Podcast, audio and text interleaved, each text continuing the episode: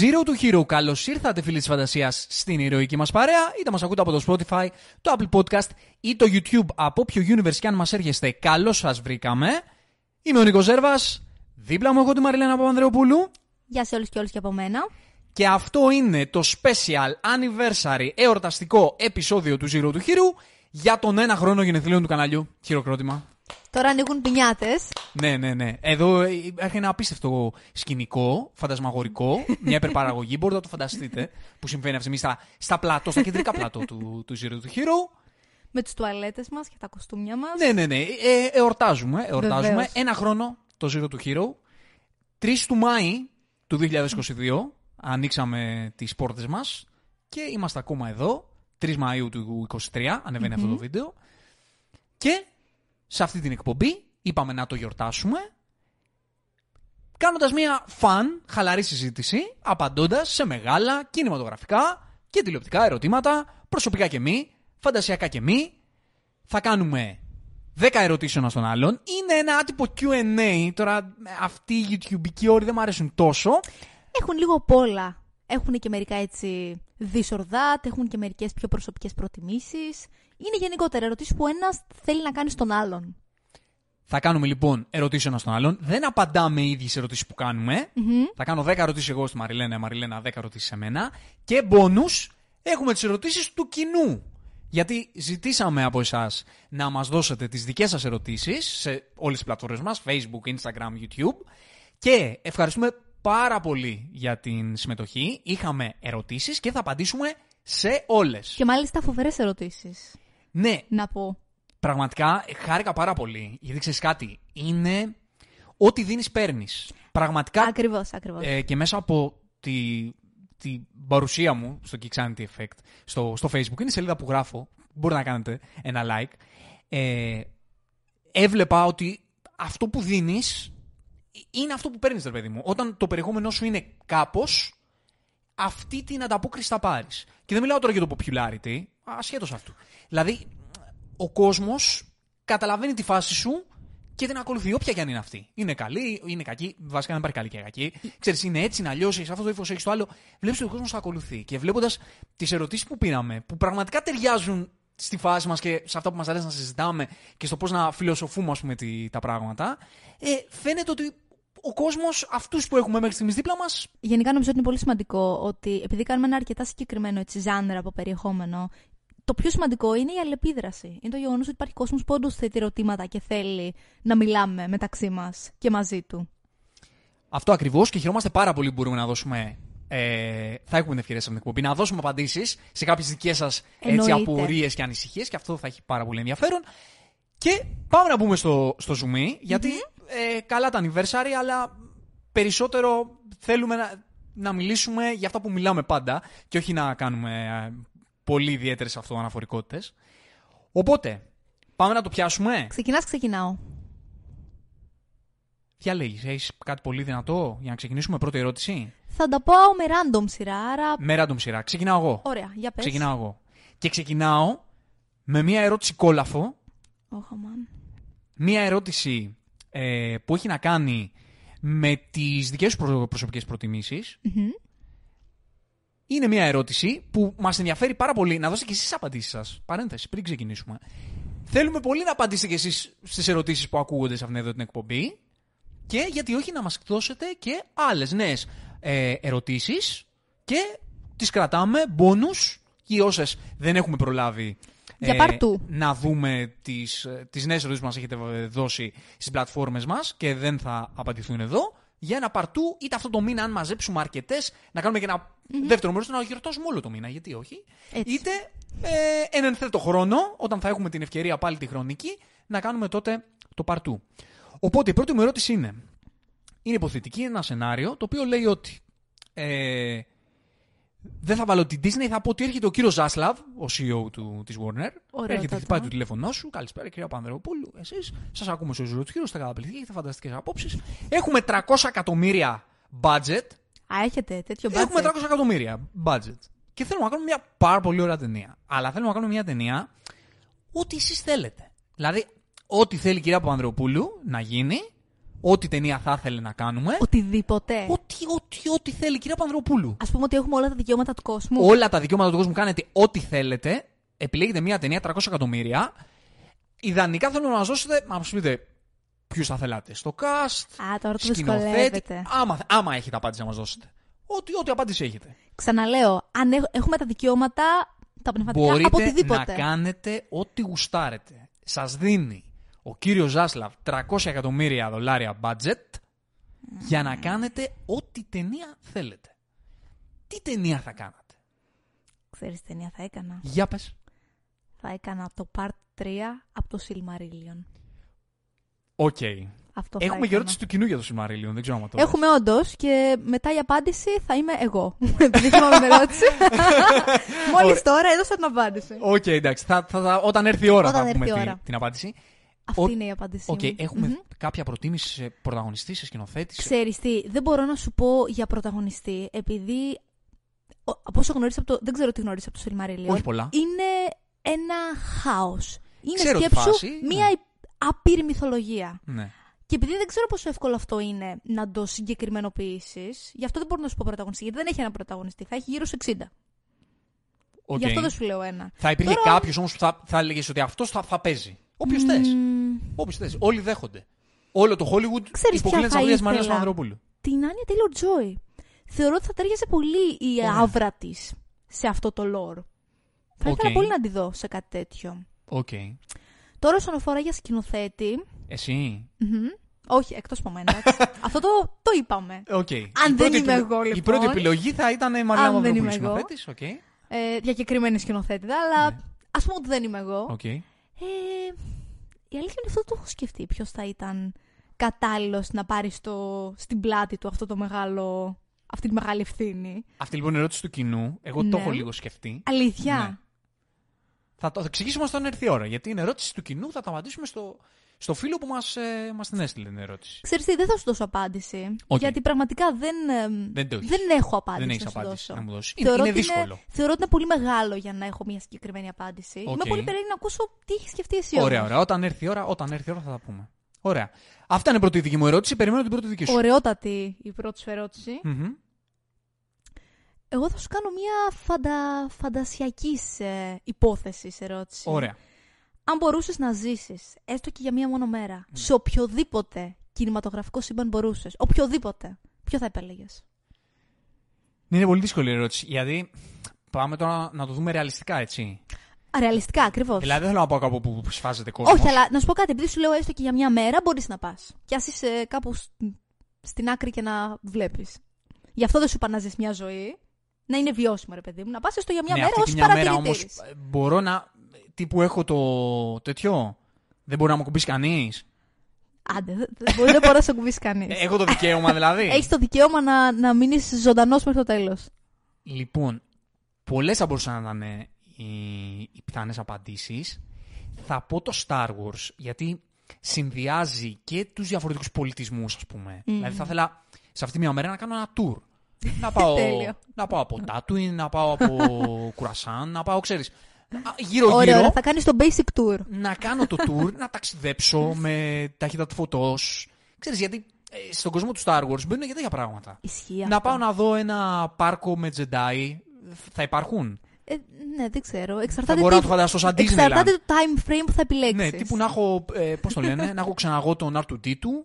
Α, τα- wow. Και τον. ε, το- όχι τον R2D2, μάλλον. Τι, τι ξαναγώ να είναι, ο 3PO. Θα, τα, Ναι. θα, θα το έχει το έχει να στο με μυαλό σου υποδεχτεί ο πολύ Luke συγκεκριμένα. Skywalker, να μου πει έλα εδώ, έτσι κάνουμε το Force. Να πάω στο παλάτι του κύριου Vader, ξέρω εγώ. να με υποδεχτεί, να, να, κα- να έχω ένα γεύμα με τον κύριο Sidious. Ξέρεις, Α, όλο, θέλω, το θέλω όλο. Κοίτα, δεν ξέρω αν όλοι οι τουρίστες Να πάρω λίγο στην αγκαλιά μου τον έχουν Baby Yoda, τέτοια να εμπειρία. του κάνω κουπεπέ. όλο, να είναι όλο. Αυτό το ζηλεύω πάρα πολύ κι εγώ. Σε παρακαλώ, πάρε με και εμένα μαζί σου, απλά για να ζουλήξω τον Γκρόγκου. Ωραία. Αλλά και να μην το έχω όλο, νομίζω ότι παραθεριστικά. Θα ήθελες εσύ την εμπειρία Star Wars Universe. Ναι, ρε, εσύ, γιατί μπαίνει και το διάστημα μέσα, Μμμ. μπαίνουν τέτοια. Ισχύει Τώρα, αυτό. από τους αγαπημένους φαντασιακούς κόσμους, είναι Να σου πω κόσμοι οι κάτι. οποίοι δεν είναι τόσο αξιοθέατοι. Δεν σου λέω καν φάνταση κόσμους. Δηλαδή, αν μου έλεγες, ξέρω εγώ, τι να σου πω. Του μονομάχου, το universe, οπ- οπ- από οποιαδήποτε Εντάξει, ταινία όχι. και να μου έλεγες. Έχεις το ελεύθερο. Ναι. Εντάξει. μπαίνουν πολλά στη μέση. Θα σου πω το πιο προφανές, το οποίο είναι. Όχι, είναι ωραιότατη η επιλογή. Είναι στον κόσμο του Star Wars. Ε, Λόγω, ξέρεις, πολιτισμού και κουλτούρας. Τα ακούω, τα ακούω. Κατάλαβες. Τα ακούω. Για δώσε. Δεύτερη ερώτηση δική μου. Βεβαίως. Ε, Μπαίνουμε στα λίγο πιο προσωπικά. Ποια είναι η τελευταία ταινία, δεν το γνωρίζω. Για αυτό. πες. Ποια είναι η τελευταία ταινία που σε έκανε να κλάψεις και γιατί; Τελευταία ταινία που μου έκανα. Μην μου πεις σειρά, Μμ, χαμό το εκεί θα είχα. θα μου έλεγες το The Last of Us. Ακριβώς, Ε, αυτό όχι, θα το σου ξέρω έλεγα αυτό. εκεί. Ταινία θέλω. Και γιατί, τι σε συγκίνησε, ξέρω εγώ, σε ποια σκηνή μπορεί να έκλαψες; Μην κάνουμε και spoiler, βέβαια. Όχι, όχι, όχι. όχι. Μμ, κάτσε να το σκεφτώ. Έχω μία στο μυαλό μου, αλλά αν είναι αυτή. Έχει περάσει κανένας χρόνος από τότε και. Μου Θα φαίνεται μπορείς με τον εαυτό περίεργο. σου. Ναι, δηλαδή κλαίω πολύ εύκολα γενικά. Δεν θα έπρεπε. Αλλά νομίζω είναι αυτή. Ωραία, λοιπόν. Αναζήτησα το όνομα επειδή δεν το θυμόμουν. Έχουν περάσει από ό,τι φαίνεται δύο χρόνια, ούτε κανένας χρόνος. Είναι το Finch. Που είναι με τον Tom Hanks και το ρομποτάκι το οποίο τον, το συντροφεύει στα τελευταία του. Apple TV, ε. Apple TV. Είναι συγκινητικό, δεν το έχω δει. Ξέρεις τι, το, το περίεργο είναι, δεν έχει, για μένα δεν έχει κάτι τόσο ιδιαίτερο σαν ταινία. Δεν υπάρχει κάτι, κανένα plot twist μεγάλο ή καμία ερμηνεία αδιανόητη. Εντάξει, το- από τον Tom Hanks έχουμε δει σίγουρα ακόμη πιο συγκινητικά Φαντάζομαι πράγματα. σβηστό θα ήταν. ναι. Αλλά δεν είναι... είναι το πέδεψε πολύ όχι, ή το πέδεψε. ξεκα- Όχι, όχι, δεν το Ναι. παίδεψε. Η- Για μένα η ερμηνεία η φοβερή δεν ήταν από τον Tom Hanks, ήταν από το ρομποτάκι. Αυτό ήταν που με συγκίνησε, το ρομποτάκι. Μου θύμισε, ξέρεις, τι μου θύμισε, δεν ξέρω, είχες δει όταν ήσουν μικρός το Wall-E; Είχε Ε, τη βέβαια. μελαγχολία του Wall-E, Μμμ. σαν, ε, σαν vibe αυτή η ταινία. Μμμ. Ναι, ήταν πολύ απροσδόκητο κλάμα όμως, δεν το, δεν το περίμενα. Δηλαδή μου ήρθε και ξέρω, λέω, wow. Σ' άρεσε σαν ταινία, θα την πρότεινες. Δεν ξέρω να σου πω την αλήθεια, δεν με ξετρέλανε σαν, ε, σαν σκηνοθεσία. Οκ. Απλά με συγκίνησε πολύ η ιστορία. Με συγκίνησε πολύ το τέλος της, πραγματικά. Είναι πολύ ανθρώπινο μέσα στην τεχνητή νοημοσύνη που υπηρετεί. Ναι, κοίτα, όλη η ρόλη του Tom Hanks είναι κάπως έτσι. Είναι ένας καθημερινός τύπος. Ε, ο Ακριβώς. οποίο είναι πονεμένος. Ακριβώς. Από τη ζωή. Αυτό είναι ο Tom Hanks. και τα τελευταία χρόνια το κάνει και σβηστά αυτό τελείως. Δηλαδή, Ναι, ναι. έχουμε χρόνια να δούμε μια ερμηνεία νομίζω του Tom Hanks που να είναι. Συγκλονιστική. Ναι, Ναι, ναι, να ναι, πούμε ναι. αυτό είναι ο Tom Hanks. Για μένα σου λέω, δεν ήταν ο Tom Hanks που με συγκίνησε. Ήταν εξαιρετικός, όπως είναι πάντα, αλλά Ναι. δεν ήταν αυτός που έκλεψε την παράσταση. Οκ. Αυτή ήταν. Η δεύτερη Λοιπόν. ερώτηση δική μου, πάμε στη δεύτερη δική σου. Λοιπόν. Λοιπόν, θέλω να μου πεις, αν έχεις δει κάποια ταινία, την οποία όλοι λατρεύουν και θεωρούν έτσι εικόνισμα του σινεμά, η οποία εσένα δεν σε ενθουσίασε ή δεν, δεν ξέρω, δεν έπιασε το hype της. Ωραία. Ε, σου έχω κάνει ακριβώς την αντίθετη ερώτηση εγώ. Αλήθεια. Όχι, μετά όμως. Βασικά θα κάνω, θα είναι η επόμενη που θα σου κάνω. Λοιπόν, τώρα νομίζω ότι πήγες πολύ στοχευμένα. Πήγες πολύ στοχευμένα, ήξερες θα απαντήσω. δεν έχει να κάνει. Ήξερες Θέλω θα να το ακούσεις απαντήσω, αλλά το θες κοινό. να, θες να το μάθει ο κόσμος δηλαδή αυτό που θα πω. Ε, έχω δύο στο νου μου. Απλά η μία νομίζω ότι δεν πήρε τόσο τρομερές κριτικές. Οκ. Είναι του ίδιου σκηνοθέτη. Ενός σκηνοθέτη που έχω λατρέψει κάποιες ταινίες του και έχω μισήσει κάποιες άλλες. Και αυτός ο σκηνοθέτης είναι αυτός που είναι εικόνισμα για πολλούς από εσάς. Είναι από του πιο δημοφιλείς σκηνοθέτες των ημερών μας, από τους πιο πετυχημένους και από τους πιο ικανούς. Ξεκάθαρο αυτό, δεν το αμφισβητώ. Και πάντα έχει και το μεγαλύτερο hype. Ναι, και είναι ο Κρίστοφερ Νόλαν. Ω, ναι. Η Ω. ταινία που θα σκεφτόμουν πρώτη, αλλά δεν είχε τόσο μεγάλο hype, δηλαδή δεν είναι ότι όλος ο κόσμος την αποθέωσε, για να θεωρείται popular opinion η δική μου, είναι το Tenet. Μμ. Είναι από τις ταινίες που με εκνευρίσανε περισσότερο δε- τα τελευταία πολλά χρόνια. Δηλαδή δεν έχω εκνευριστεί έτσι σε σε αίθουσα τόσο πολύ. ε, θα πω γιατί εκνευριστικά, για να το πιάσω λίγο πιο πίσω, ότι η ταινία που θεωρείται από 99,99% των θεατών καταπληκτική και συγκλονιστική και κλάψανε και συγκινηθήκανε και εμένα δεν μου άρεσε καθόλου, είναι το Interstellar. Το Interstellar είναι μια ταινία που δεν μου αρέσει. Την ένιωθα. Την ένιωθα την απάντηση. Ναι. ενώ Την έγραφα την ερώτηση. Ναι. και ο λόγος, ο οποίος συνδέεται με το Tenet, είναι ότι θεωρώ ότι ο Νόλαν έχει καταλήξει να γίνεται υπερβολικά γραφικός στο μοτίβο του το σκηνοθετικό και τις, τις ιστορίες που δημιουργεί. Μμμ. Ε, όταν το κάνει μία, είπα πρώτη φορά, είδα το Μεμέντο και μου πέσα τα μαλλιά. Λέω τι έκανες ρε Θεέ; Είδα το, ε, το Prestige και είναι η αγαπημένη μου ταινία του Νόλαν. Αναμφίβολα. Λέω, Αναμφίβολα και σε μένα το ίδιο. Εκεί υποκλήθηκα. Αλλά δεν Όταν είχε, έκανε- δεν είχε τις ίδιες τεχνικές για μένα. Καμία από αυτές τις δύο ταινίες. Θα πω, θα σου πω. Ε, η τριλογία του Batman ε, προφανώς Άλλη μόνο. Εντάξει. δεν είναι η φάση μου, το ξαναλέω, γιατί πολλοί ας πούμε το Dark Knight το έχουν ε, στο Θεό. Η βίβλος των... Ναι. του είδους. Ναι, ναι. Προφανώς μου άρεσε το, το The Dark Knight. Η αγαπημένη μου ταινία της τριλογίας σε μένα είναι το Begins. Μμμ. Το θεωρώ την απόλυτη Batman ταινία, το Begins. Ήμουνα ok μέχρι εκεί. Στο Inception, που ήταν γαμάτο, δεν διαφωνώ, αλλά άρχισα να βλέπω αυτό το μοτίβο που άρχισε να με ενοχλεί. Νομίζω στο Inception ήταν η πρώτη που άρχισε να κάνει τι εξυπνάδε του. Ναι, αλλά εκεί το έκανε. Το έκανε πετυχημένα, κατά με. Ναι, ναι, ναι. ναι, ναι. Παρότι εγώ κοίταζα και με το 'να μάτι λίγο. Λίγο επαναλαμβάνεσαι λίγο, ρε bro. Λίγο πας λίγο να μας το. Κάτι κάνεις, το αρχίζεις και χτίζεις ένα μοτίβο πολύ συγκεκριμένο. Είχες αρχίσει να τον υποπτεύεσαι από τότε. Ναι. Μμμ.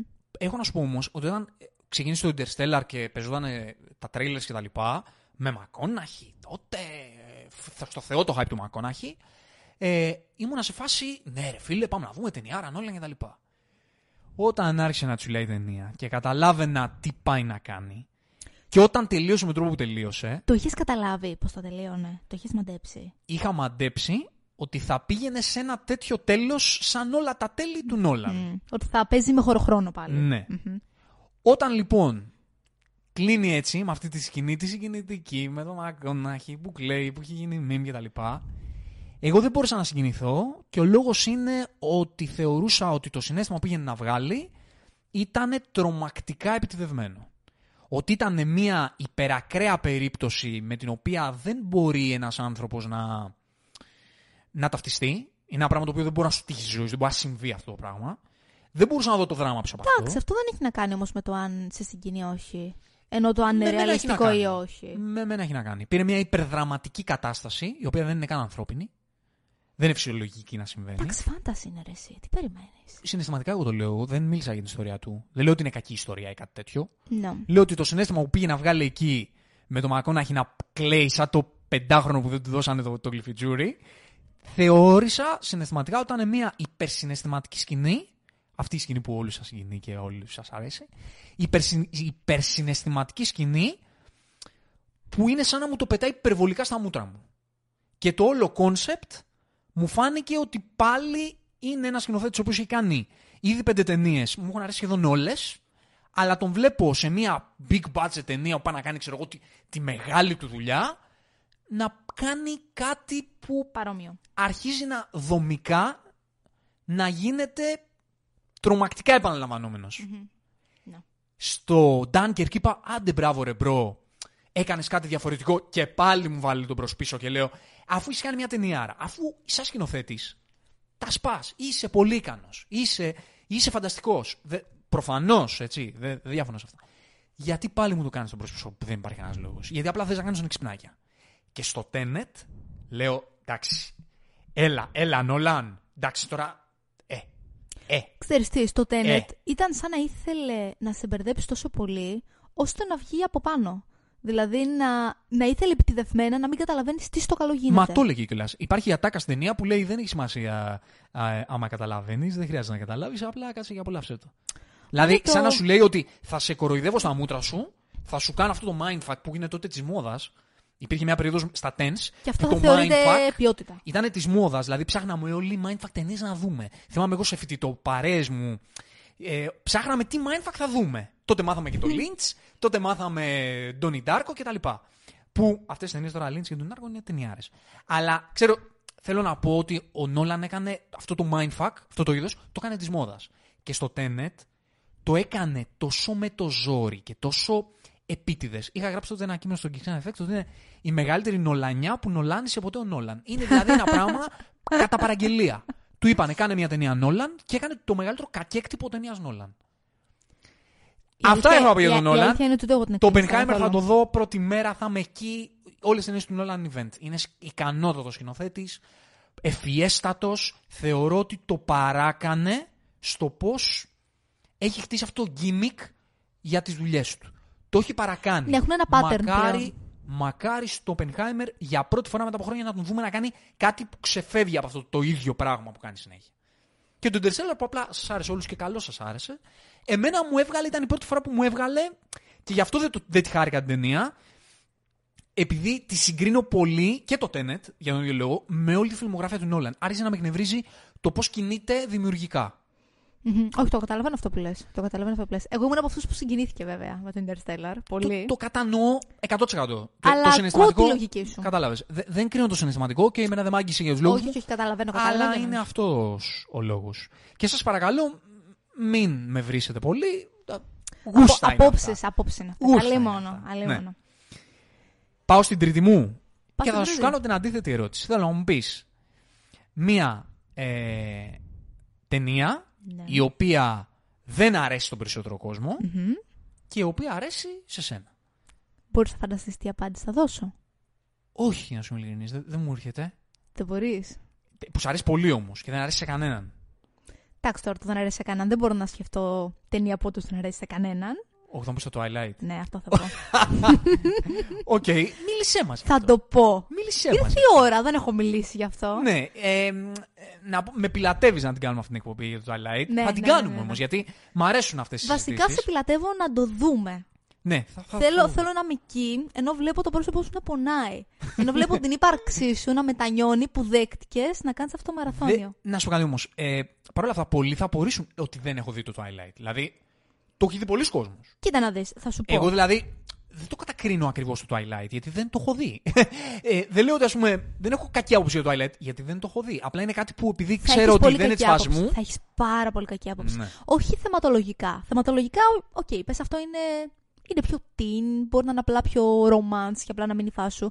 Θα το κρίνεις κατα, καθαρά σκηνοθετικά και σεναριακά και θα έχεις και απόλυτο δίκιο γι' αυτό. Σκέψου ότι εγώ Το πρώτο πλέον. για όλα. Ξέρεις τι, το πρώτο, παρόλο που είναι θεωρητικά το χειρότερο από όλα. Είναι, Το χειρότερο είναι το πρώτο. Θα σου πω. Έχει μια αυθεντικότητα. Γιατί πήγαν να το κάνουν εντελώς punk. Έχουν βάλει ένα μπλε φίλτρο από πίσω, punk τραγουδάκια, μια έτσι υπερβολικά cringe ε, υποκριτική σε όλους. Παρένθεση, Ναι. συγγνώμη. Το Deco των Paramore.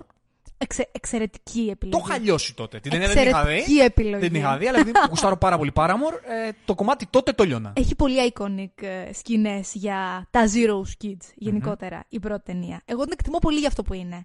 Αλλά εξακολουθεί και είναι ένα σκουπίδι σε αρκετά κομμάτια. Αλήθεια, το λες; Ναι, το λέω. Αλλά το σ' λέω. αρέσει. Οι επόμενες για μένα είναι ακόμη χειρότερες. Επειδή έχω Αλήθεια. διαβάσει και τα βιβλία ως έφηβη, η μεταφορά για μένα είναι πάρα πολύ κακή. Και είχαν δώσει, ξέρεις ποιο είναι το περίεργο, είχαν δώσει μια κινηματογραφική οδηγία, ειδικά στους πρωταγωνιστές, να φέρονται με έναν τόσο αφύσικο τρόπο που αν, αν απομονώσεις το, α- το αν είναι ελκυστική ας πούμε ή το αν είναι ατμοσφαιρικό το context από πίσω φαίνονται, φαίνονται ψυχοπαθείς. Κυριολεκτικά ψυχοπαθείς. Δηλαδή αν πάρεις σκηνές του Πάτινσον που λέει συγκεκριμένες ατάκες λες ε, είναι στο καιρό το, είναι, είναι άρρωστος, είναι ξεκάθαρα άρρωστος ή ο τρόπος που κρίνεται η, η Kristen Stewart είναι ό,τι πιο αφύσικο και άβολο έχεις νιώσει δεν ξέρω, έχεις δει καθόλου αποσπάσματα; Αποσπάσματα έχω δει. είναι σαν να τραντάζεται ολόκληρη κάθε φορά που μιλάει. Μιλ- Κακή υποκριτική, Είναι αλήθεια καλή στο λέω. ηθοποιός η Kristen Είναι Stewart. πάρα πολύ καλή ηθοποιός. Για τον Πάτσον δεν μιλάμε καν. Κοίτα, θεωρητικά κάπως έτσι δεν περιγράφει και το βιβλίο. Απλά μάλλον δεν το φαντάζεσαι πώς έρχεται στη ζωή αυτό το πράγμα. Ε, έχω πολλά. Αλήθεια έχω να σε ρωτήσω πράγματα. Επειδή δεν το έχω δει και θέλω από ενδιαφέρον να σε ρωτήσω. Ρώτησέ με, ρώτησέ με ό,τι πράγματα. θέλεις. Δεν ξέρω πώς θα τα αφήσουμε για την εκπομπή που θα κάνουμε. Θα- αυτό που έχω να πω είναι ότι εντάξει. Γιατί έχουμε να πούμε εγώ πολλά τα στην εκπομπή και θα έχει αγαπούσα ενδιαφέρον. Όταν ήμουν 12, έτσι. Τότε ήταν η φάση μου. Το βλέπεις όμως τώρα ευχάριστα; Το βλέπω καθαρά νοσταλγικά ευχάριστα. Δεν μπορώ να το εκτιμήσω για μερικά πράγματα. Δηλαδή πλέον έχει πέρασει το στάδιο που είναι τόσο κακό που είναι καλό. Δηλαδή υπάρχουν ατάκες που είναι τόσο κακές που τις απολαμβάνεις, που έχουν γίνει memes για αυτό που είναι.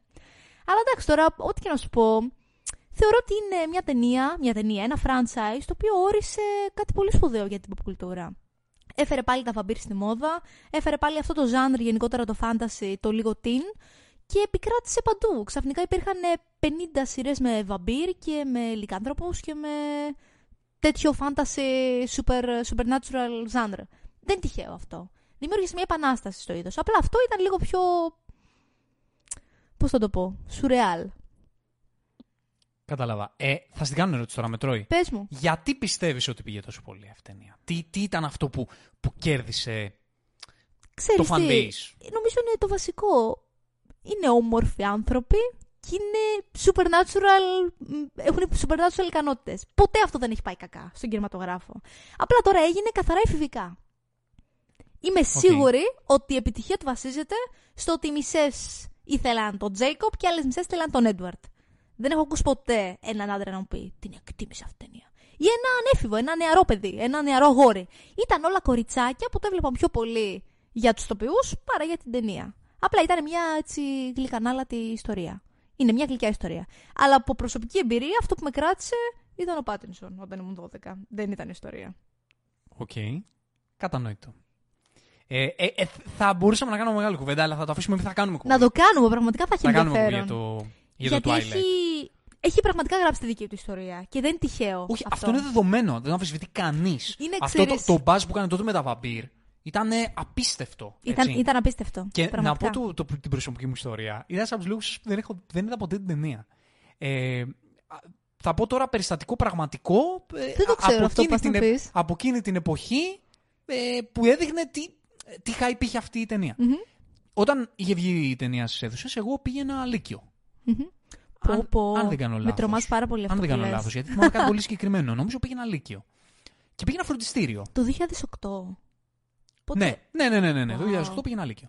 Ε, και η- η- στην αίθουσα που κάναμε μάθημα, εμείς ξέρω εγώ πιάναμε μάθημα στις 6, δεν ξέρω τι ώρα, μα πιάναμε και την προηγούμενη ώρα είχε ένα άλλο τμήμα. Μμμ. Οπότε όταν φτάναμε στην αίθουσα, είχε προπάρξει μια, ε, μια, ένα άλλο τμήμα την προηγούμενη ώρα. Και σκάω στην αίθουσα, ξέρω εγώ, για το μάθημα, πέντε λεπτά πιο πριν, και έχει μόλις φύγει η προηγούμενη, ε, η προηγούμενη Καθηγήτρια. τάξη που μετά, Α. ξέρω εγώ, το μάθημα αράζανε μια παρέα παιδιών και α, μέσα στην αίθουσα μέχρι να φύγουν. Και μπαίνω μέσα και βλέπω στον πίνακα ζωγραφισμένο ένα πράγμα σαν γκράφιτι που έγραφε Twilight. είχε από κάτω το όνομα του Πάτινσον, είχε προτασούλες, ποιηματάκια και, και με μεγάλα γράμματα δεν το χάσω. Από τις εικόνες ε, που μου έχουν μείνει, μην το χάσετε. Καλύτερα. δηλαδή, η... φαντάζομαι ήταν κοπέλα, μην το πάρει σεξιστικά. Φαντάζομαι ήταν κοπέλα αυτή που το έκανε. Ήταν και όμορφα τα γράμματα. Προφανώς ήταν κοπέλα. Ε, ήταν όχι, όχι geek του Twilight. Πρέπει να ήταν να κόβε τις φλέβες της. Και όταν το είδα αυτό, λέω.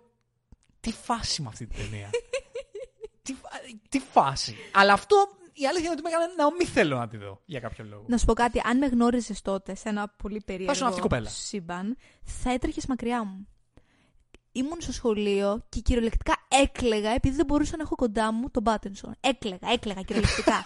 με μανία, τύπου τον θέλω εδώ και τώρα. Οκ. Ήταν άρρωστη φάση. Επικρατούσε μία. Μία αρρώστια γύρω από το, το όνομά του. Οκ. ε, μετά ο, τον ακολούθησε όμως τον Πάτινσον καθόλου μετά στην υπόλοιπη καριέρα του. Ή με το Ξέρεις πάψε του τι; Twilight, είπες, τον πέταξες Ξέρεις σαν τι, στημένη θα σου λεμονόκουπα. πω, όταν άρχισαν οι ταινίες να τελειώνουν, είχε περάσει και η δική μου φάση με τον Πάτινσον. Δηλαδή, Οκ. Σταμάτησε να Τελειώσατε με, να με ελκύει Τελειώσατε τόσο η μαζί. φάση. Θέλω του. να πιστεύω ότι τώρα ξαναμπήκε στην καρδιά σου. Ξεκάθαρα. Ναι. ξεκάθαρα. Αλλά και Με άλλο τότε τρόπο. δεν ήθελα τον Πάτινσον, ήθελα τον Κάλεν. Ήθελα Ναι, τον ναι. ήρωά του. Μου άρεσε αυτή η φασούλα του έτσι που ήταν. Κατάλαβα. Άρχισα να καταλαβαίνω Προ- για ποιο λόγο πήγε τόσο καλά αυτή. Προβληματικός, ναι. Μμμ. Τέλος πάντων. Μμμ. Ε, θα σου πω, μετά τον ακολουθούσα σε μερικά projects, αλλά υπήρχαν και άλλα τα οποία ήταν αρκετά ενήλικα για ένα 12χρονο. Γιατί όταν τελείωσε όλη, όλο το franchise ήταν το 2012. Τώρα εγώ προσπάθησα να δω το Cosmopolis το 2012. Ε, σκιάχτηκα. Τώρα δεν μπορούσα να καταλάβω την τύφλα μου, ας πούμε. Άρα για μερικά χρόνια είχε, είχα. Ε, το πήγε αλλού μετά. Μωρέ. Μετά Το δεν πήγε απευθυνόταν σε αυτό το κοινό. Το πήγα αλλού, το πήγα αλλού. Απευθύνθηκε σε τελείως διαφορετικό κοινό. Γύρω εκεί στα 16-17 άρχισα πάλι να τον αναζητώ και να εκτιμώ τη δουλειά του. Που είδα τα άπαντά του. Από τότε τα έχω δει όλα. Μμμ. Και θεωρώ ότι είναι από τα μεγαλύτερα ταλέντα που υπάρχουν αυτή τη στιγμή στην σκηνή του σινεμά. Μμμ. Τέλεια. Τελεία, τελεία. Αυτά. Αυτή ήταν η τρίτη. Αυτά είναι η τρίτη. Ανοίξαμε την τρίτη δική μου και πάμε στην τρίτη δική σου. Βέβαια. Λοιπόν, είναι έτσι, έχει, είναι double fold η ερώτησή μου. Οκ. Θα αφορά δύο ταινίες. Μμμ. Μία και μία. Μμμ. Θέλω να μου πεις μία ταινία όσες φορές και να τη δεις. Δεν τη χορταίνεις, ούτε τη βαριέσαι. Ναι. Και μία την οποία, αν την πετύχεις έστω και για ζάπινγκ στην τηλεόραση, θα τη βγάλεις κατευθείαν. Ξέρεις πολύ καλά θα απαντήσω. Τι να κάνει; λοιπόν, έχουμε και λέμε. Η ταινία που δεν τη- Είναι αρκετές ταινίες που δεν τι χορταίνω. Το ξέρω, αλλά θέλω να μου πεις αρκετές. την υπέρτατη. Για να θες το ένα top 3. Ε, αν... Η ταινία που θα μπορούσα να την έβλεπα αμέτρητες φορές. Πραγματικά το πιστεύω. Δεν την έχω δει τόσες, Σχετικά δηλαδή με άλλες ταινίες που έχω δει. Δηλαδή την έχω δει δύο-τρεις. Όχι τρει, όχι δύο, σίγουρα όχι δύο. Το έχω δει τρει-τέσσερι. Θα μπορούσα να την έβλεπα κάθε μήνα ε, μέχρι το τέλος ζωής μου. Ε, είναι ο Λύκο Wall Street. Το θυμάμαι. Είναι μία από τις πιο. Δεν θέλω να κάνω review τώρα του Λύκου Wall Street. Είναι μία από τις πιο απολαυστικές ταινίες που έχω δει στη ζωή μου. Τι σου αρέσει αυτή; Απολαυστική ταινία. Με όλη την έννοια της απόλαυση. Σ' αρέσει τύπου για, για, για το κομμάτι της ψυχαγωγίας, του φαν στοιχείου; Ή σ' αρέσει ας πούμε σεναριακά, δηλαδή σ' αρέσει με, από, από τεχνική άποψη πώς είναι στημένη; Τεχνική άποψη είναι εκπληκτική. Είναι ο Θείος Μάρτι στα καλύτερά του, πραγματικά. Στα, στα καλύτερα της νέας εποχής του, μετά τη, την πρώτη περίοδο της σπουδαίας της καριέρας του. Ε, δεν το συζητώ για το σενάριο, το, το πόσο exciting είναι αυτή η ταινία, το πόσο σουρεάλ με τον καλύτερο δυνατό τρόπο. Σουρεάλ, αλλά είναι και σουρεάλ, μια- αλλά ταυτόχρονα και βαθιά διαχρονική σε μερικά θέματα. Και παρότι είναι υπερβολικά σουρεάλ, είναι ρεαλιστική. Μμμ. Δηλαδή, οκ, υπάρχουν κανένα δυο σκηνές που λίγο ξεφεύγουν, αλλά αυτοί οι άνθρωποι που κάναν αυτή τη ζωή το έχουν ζήσει αυτό το Ναι, πράγμα. ναι, ναι, πολύ σωστά. Πολύ σωστά. Μ' αγγίζει πάρα πολύ το upside down σε αυτή την ταινία, του, του χαρακτήρα του, του που ήταν, που κατέληξε, όχι, μάλλον που ήταν, που βρέθηκε και που κατέληξε.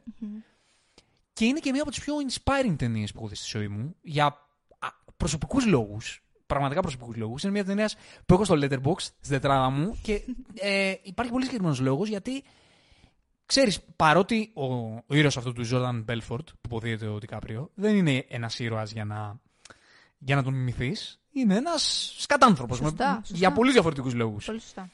αλλά ήταν μια από τις ταινίες που σε κάνουν, σε κινητοποιούν στο να κυνηγήσεις πράγματα σε επαγγελματικό επίπεδο. Δηλαδή στο ότι ε, πρέπει να είσαι λίγο καρχαρίας. Καρχαρίας όχι με την έννοια του πώς να εκμεταλλεύει άλλου άνθρωπους που κάνει αυτός ο άνθρωπος. Αυτό δεν είναι προ μίμηση. Το πώς για να πετύχεις αυτή τη ζωή πρέπει να ρισκάρεις, πρέπει να είσαι δυναμικός, πρέπει να το κυνηγάς. Χρειάζεται ένα Και να, attitude. έχεις, και να έχεις μια έτσι Ναι. φιλοδοξία Το οποίο με είναι πολύ λίγος inspiring. θράσος. Τι φιλο... Αυτό. Μμμ. Αυτή η φιλοδοξία. Ότι για να πετύχεις αυτή τη ζωή θέλει αυτή τη φιλοδοξία την οποία τη δίδασκε Ναι, ο, ναι, δεν το σωστό. ο Δεν ήρωας το σωστό. αυτός. Και η ερμηνεία του Ντικάπριο είναι μία από τις αγαπημένες μου ερμηνείες όλων των εποχών. Θεωρώ ότι ο τύπος είχε Συμφωνώ, σε συμφωνώ αυτή την απόλυτα. ταινία κάτι το οποίο δεν είναι απλά υποκριτική, υποκριτικό ταλέντο. Είχε αυτό το πράγμα που τον κοιτάς και λες. Και βλέπεις τον ήρωα. Βλέπω έναν δεν βλέπεις... God. Ακριβώς, Δηλαδή, ακριβώς. βλέπω έναν, έναν ήρωα, ο οποίος δεν τον συμπαθώ, αλλά θέλω να τον βλέπω. Θα μπορούσα να έβλεπα χίλιες ταινίες, 150 εκατομμύρια franchises στημένες στον Jordan Belfort του DiCaprio. Είναι, είναι Αυτό απλά και μου τα λέει απολαυστικό. όλα. Αυτή είναι η νούμερο ένα σου. Ναι, δεν θα πω άλλη, γιατί να μην, για να μην πιάσουμε άλλες αγαπημένες μου ταινίες. Και η ταινία που δεν θέλω να βλέπω ούτε ένα δευτερόλεπτο είναι το Notebook. Θεωρώ ότι είναι.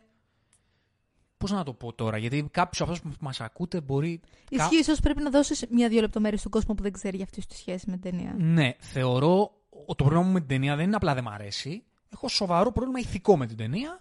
Θεωρώ ότι επειδή η αγάπη είναι κάτι πολύ σπουδαίο σε αυτή τη ζωή, θεωρώ ότι αυτή η ταινία έχει ένα πάρα πολύ άσχημο πρόσωπο για αυτό που είναι η αγάπη και το τι κάνει στους ανθρώπους. Πώς δημιουργείται, πώς παράγεται και πού καταλήγει. Και πού χρησιμεύει σε αυτές- στις ζωές μας. Ε, έχω πρόβλημα σοβαρό με αυτή την ταινία. Σοβαρό πρόβλημα θεωρώ ότι είναι κακό πρότυπο ταινίας.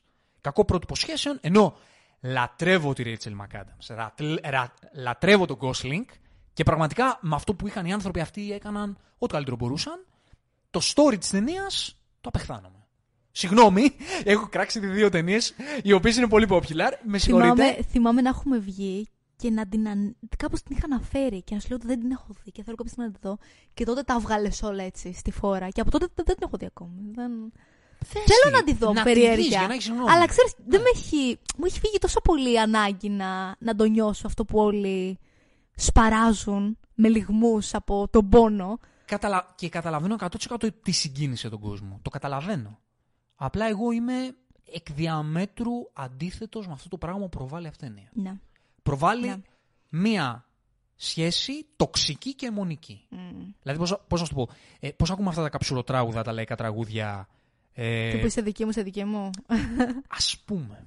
Κοίτα, πούμε. πάντως είναι λίγο επικίνδυνο να το σκεφτείς το πόσες από αυτές τις μεγαλύτερες ιστορίες αγάπη έχουν γραφτεί στο σινεμά που βασίζονται όντως σε τόσο τοξικά μοτίβα. Α Απλά πούμε και η το συγκεκριμένη- Twilight που σου έλεγα πριν. Μμμ. Αν δεις μια ταινία, θα καταλάβεις ότι πρόκειται για μια υπερτοξική σχέση. Δηλαδή, δεν ξέρω, μερικές φορές ίσως τα μπερδεύουμε το πόσο ρομαντικό μπορεί να γίνει κάτι τόσο τοξικό Δεν ξέρω για το στην Twilight. pop κουλτούρα. Μμμ. Απλά υπάρχουν άλλες ταινίες που αυτή η τοξικότητα λίγο την. Μετριάζουν.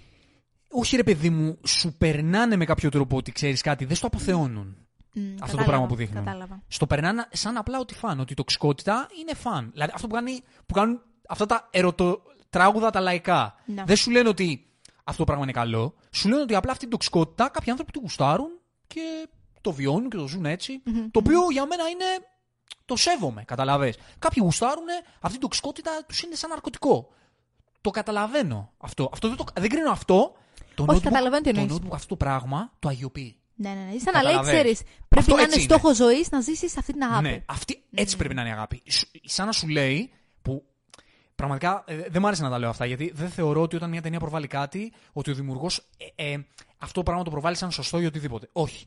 Αλλά είναι το vibe που παίρνεις και πραγματικά επειδή έχουν γαλουχηθεί άνθρωποι με αυτό το πρότυπο, για το Notebook θεωρείται μία από τις πιο καλύτερες ρομαντικές ταινίες όλων των εποχών, έτσι. Το διάλεξη φωνή είναι ξεκαρδιστικό. Ναι. ε, επειδή το έχει φέρει αυτό η ταινία, ε, θεωρώ ότι κάνει κακό. Κάνει Ξέρεις, το κακό είναι ότι έχω ακούσει ανθρώπους όντως να λένε ότι ξέρεις, είμαι με κάποιον και είμαι πάρα πολύ χαρούμενη, αλλά δεν νιώθω ρε παιδί μου αυτό που έχω δει σε τέτοιες ταινίες όπως είναι ο Τανικός ή το ημερολόγιο. Και ξέρεις, μετά λες, ναι, αυτό είναι καλό. Καλά Ναι. κάνεις, δεν πρέπει. Άρα είναι όντως πολύ εύκολο να το. Εντάξει, ο Τιτανικό δεν είχε κακό πρότυπο για την αγάπη. Όχι, ρε παιδί μου, Ναι. το έθεσα σαν παράδειγμα. Ότι Ότι, σαν αυτό πολλοί το το, πολύ έχουν τεράστιος, τόσο. ας πούμε. Ακριβώς, Ναι, ναι, ναι, ακριβώς. ναι. Οκ. Αυτό. Και πάω στην τέταρτη, ναι. Βεβαίως. Λοιπόν, θα σου κάνω μια ερώτηση την οποία τη φύλαγα. Ε, την οποία την έχουμε προμοτάρει σε προηγούμενη εκπομπή.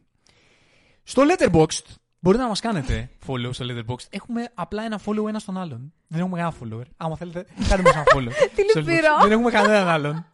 Α, έχουμε άλλο όμως λογαριασμό. Ε, του- εγώ μου αρέσει να βλέπω λίγο τις κριτικές. Τι διαβάζω γιατί μερικές είναι πολύ φαν. Γι' αυτό έχω κάνει το Letterboxd.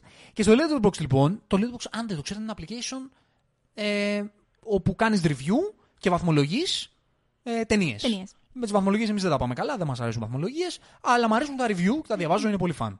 Και στο προφίλ σου μπορείς να επιλέξεις τέσσερις αγαπημένες σου ταινίες. Ε, η Μαρίλα Πανδρεοπούλου είναι ο μοναδικός άνθρωπος στο Letterboxd παγκοσμίως που αποφάσισε ότι δεν την ενδιαφέρει να συμπληρώσει τέσσερις ταινίες. Γιατί με πάει στη γωνία, έτσι. θα βάλει απλά τις τρεις του άκρου δακτυλιδιών. και δεν την ενδιαφέρει καμία άλλη ταινία στον κόσμο για να συμπληρώσει την τέταρτη θέση. Λέει πόσο είναι ο άκρου δακτυλιδιών, τρει. Είπα αυτό που είπα. Τέταρτη. δεν, δεν την κάνω. Με νοιάζει. Και ναι.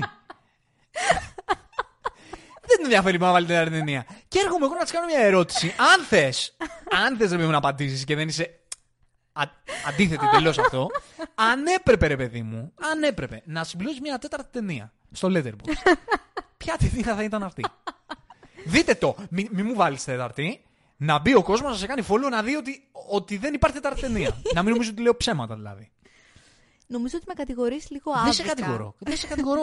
Λέω Νιώθω- απλά τα πράγματα έτσι πώ είναι. Νιώθω εκτεθειμένη Όχι. προς μα- το μα- κοινό αυτή τη δεν στιγμή. το λέω για κακό.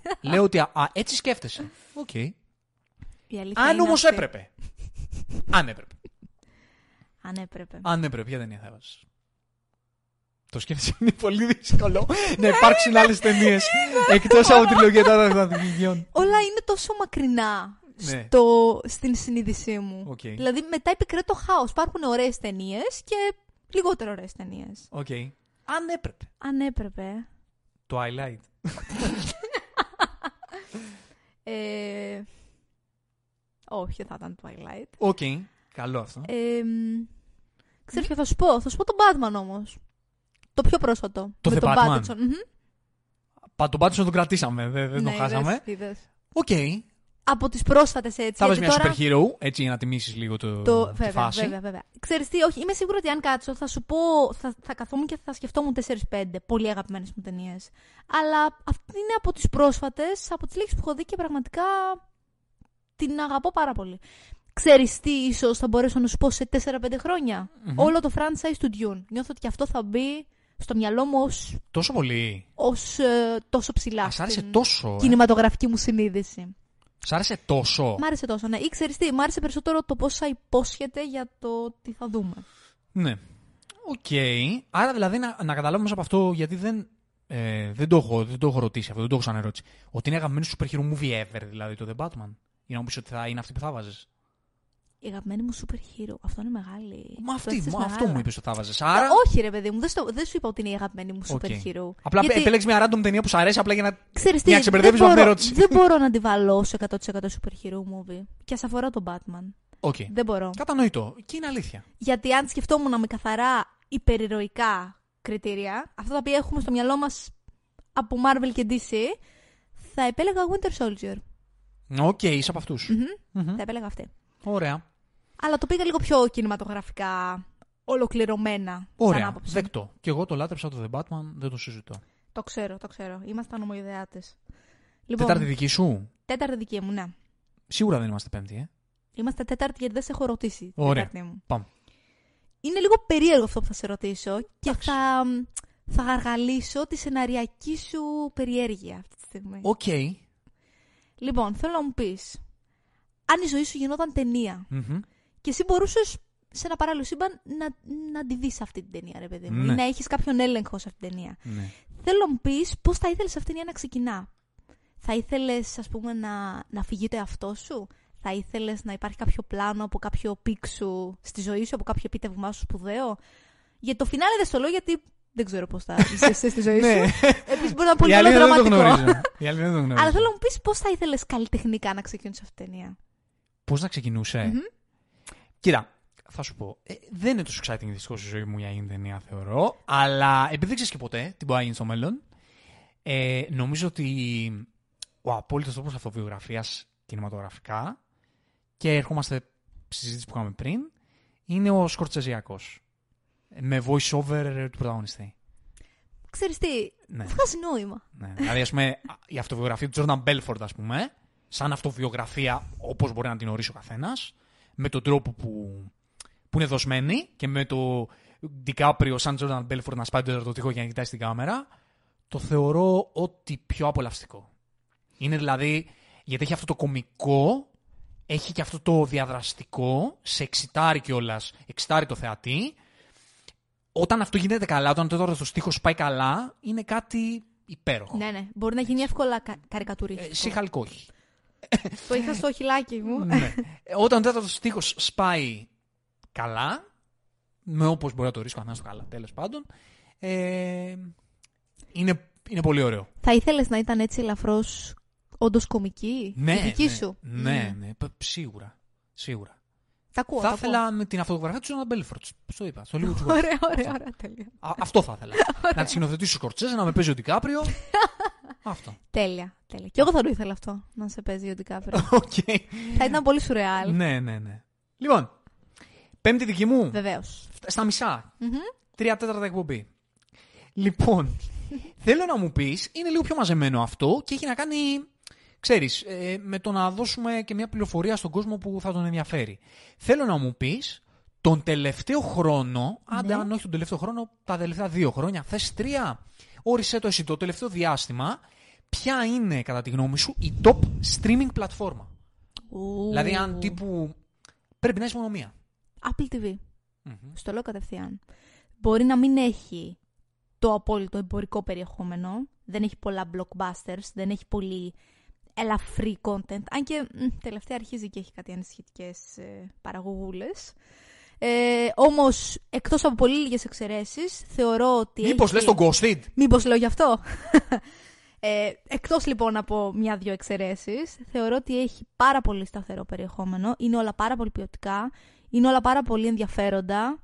Είναι μεγάλες παραγωγές. Όσα έχω δει ερμηνευτικά είναι τρομερά. Είναι λίγο πιο κοινωνική νομίζω η... πιο κοινωνικός ο, πραστα... ο προσανατολισμός που έχει. Ε, αλλά ακόμη και σε λίγο πιο φάντας πράγματα που έχω δει, όπως ας πούμε το Foundation, εγώ ξετρελάθηκα. Θεωρώ ότι ξεκίνησε αυτή η πλατφόρμα για να έχει απλά μία αξιοπρεπή παρουσία στον streaming κόσμο και έχει καταλήξει αρχικά να έχει Όσκαρ, να έχει μαζέψει από τις πιο πετυχημένες παραγωγές και να συνεχίσει να βγάζει πάρα πολύ ωραίο περιεχόμενο. Ναι, δεν θα διαφωνήσω. Δεν θα διαφωνήσω. Και εμένα μου αρέσει πολύ η δουλειά που γίνεται στο Apple TV. Και ξέρεις τι, δεν έχει περιεχόμενο για χάζεμα. Εγώ το εκτιμώ πάρα πολύ Ναι, αυτό. μεγάλη Καταλαβαίνω την αξία του να έχεις κάτι για να πεις. Είμαι κουρασμένος, θέλω απλά κάτι να παίζει λίγο από πίσω. Κάτι για να με πάρει ο ύπνος. Αλλά μ' αρέσει επίσης να μην υπάρχει αυτό. Να έχεις κάτι για το οποίο να έχει μόνο πράγματα να δεις. Να δεις συγκεντρωμένος, να δεις να εκτιμήσεις, να προβληματιστείς, να σκεφτείς, να ψαγωγηθείς, οτιδήποτε θέλεις. Γιατί έχει και τρομερές κωμωδίες. Δεν είναι όλα σοβαρά και δραματικά και κοινωνικά. Θεωρώ ότι είναι top σε αυτό που κάνει. Μμμ. Ναι, ναι. Προσυπογράφω. Και πάμε στην πέμπτη σου. Πάμε στην πέμπτη μου. Λοιπόν. Νομίζω ότι ξέρω τι θα πεις. Σε παρακαλώ μην πεις αυτό. Έτσι απλά για να υπάρχει λίγο Οκ. διαφοροποίηση ρε παιδί μου. Οκ. Θέλω να μου πεις ποιον υπερήρωα είτε από MCU είτε από DC θα Μμμ. ήθελες να γνώριζες και τι θα τον ρωτούσες. Οκ.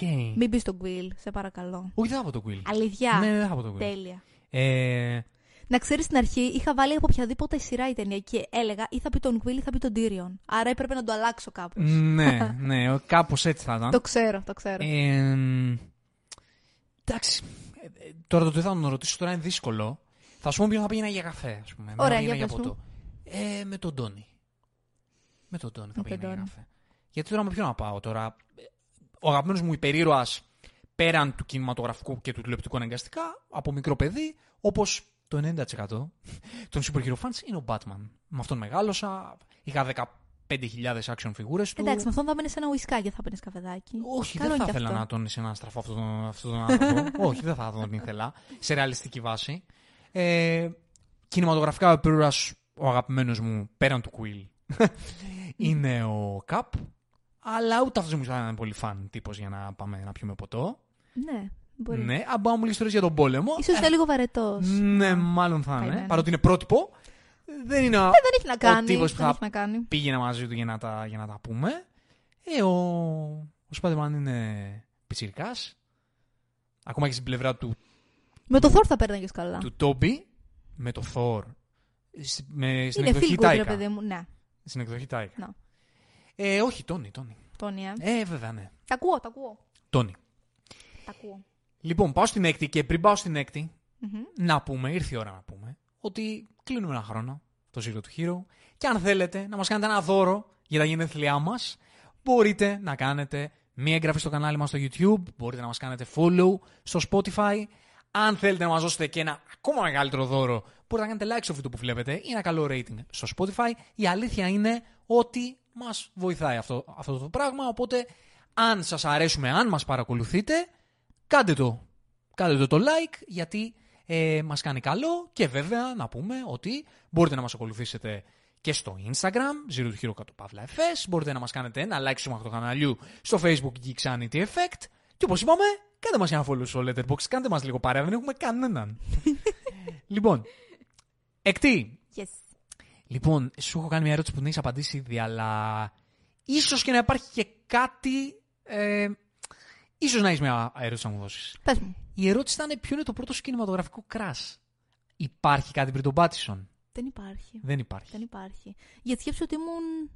ήμουν 8 τότε. Είναι 8, ναι. Το 2008 ήμουν 8. Άρα. Δεν ξέρω, και να υπήρχε δεν το θυμάμαι. Ή, ή τουλάχιστον δεν θα, δεν θα ήταν κάτι τόσο Θες να μου πεις το σημαντικό. δεύτερο; Το δεύτερο ήταν. Μπορείς να. Όχι, δεν μπορείς να φανταστείς. Ήταν ο Ορλάντο Μπλουμ ως Λέγκολας. Α, Οκ. Εντάξει. Κατανοητό για Είμαι αυτό. πολύ προβλέψιμη από ό,τι βλέπεις. Ναι, όσον ναι, αφορά ναι, τις ναι, κινηματογραφικές ναι, ναι. επιλογές μου και τα Οκ. crushes μου. Πολύ ωραία ερώτηση όμως, μου αρέσει. Ναι, απλά έτυχε και την απάντηση γιατί μπήκε Ξέρεις- πρώτα η ερώτηση ξέρεις του τι, Twilight. Θα σου πω; Ε, δεν είναι κινηματογραφικό, αλλά τηλεοπτικό. Ίδια, ίδια περίοδο με τον Πάτινσον ξεκίνησα να βλέπω The Vampire Diaries. Α, πω.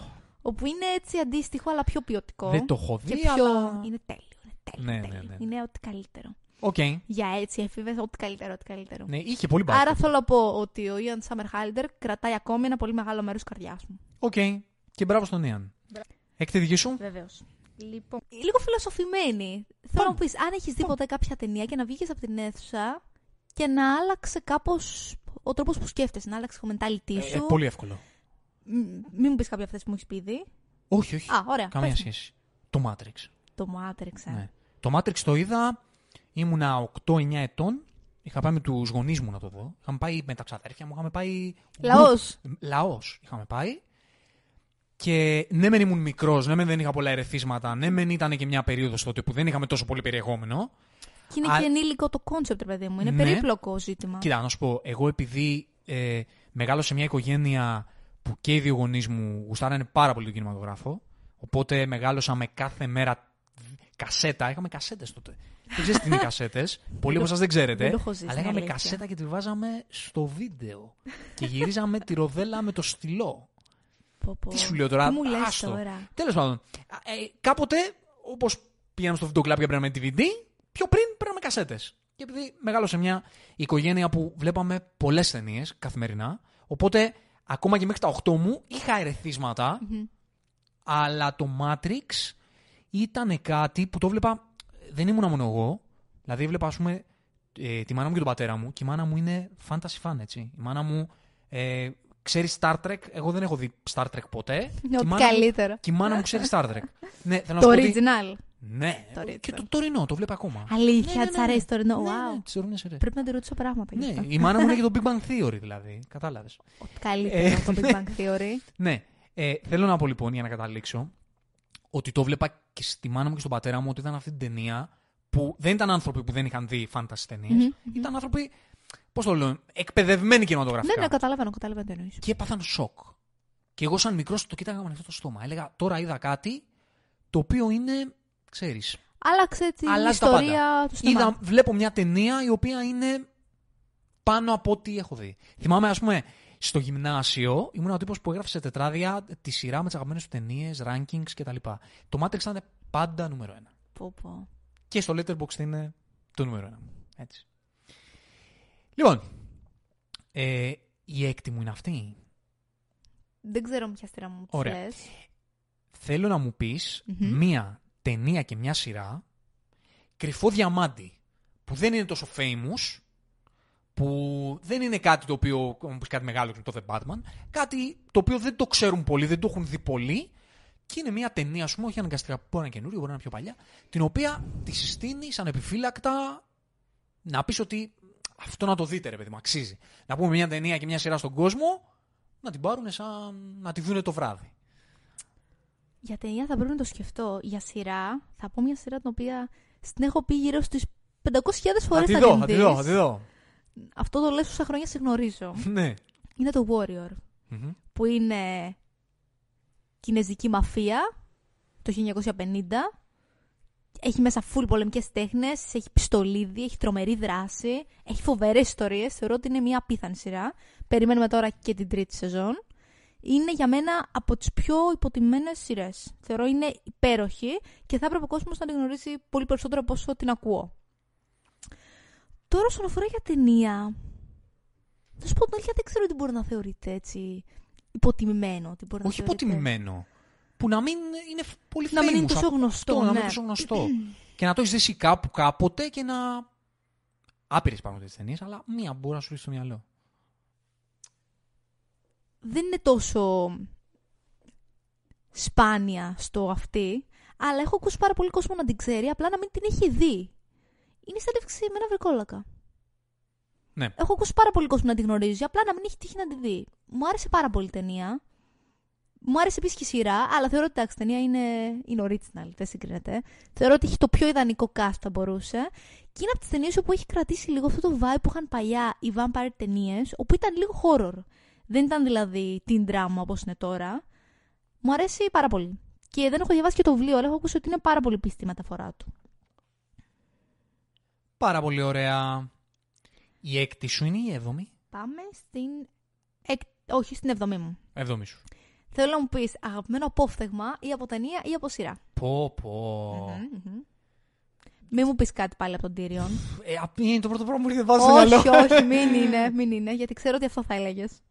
Λοιπόν, ε, δεν μπορώ να σου πω τώρα κάτι. Ε, όλα του Tyrion μου έρχονται, δεν θες του Tyrion. Ήμουν τόσο σίγουρη. ναι. Βλέπεις, είναι το προβλέψιμο. Δεν θέλω το Ναι, προβλέψιμο. Αλλά θα πρέπει να σου πω κάτι το οποίο δεν είναι inspirational. Μμμ. Δεν ήθελα να, πάρω, να σου πω κάτι επιτεδευμένα. Θα σου πω, να σου πω κάτι από την καρδιά μου. Και θα σου πω μία ε, από τις πιο διάσημες ατάκες στην ιστορία του κινηματογράφου, η οποία είναι απίστευτα τσίζη, η οποία δεν έχει σχεδόν κανένα νόημα, αλλά επειδή εμένα.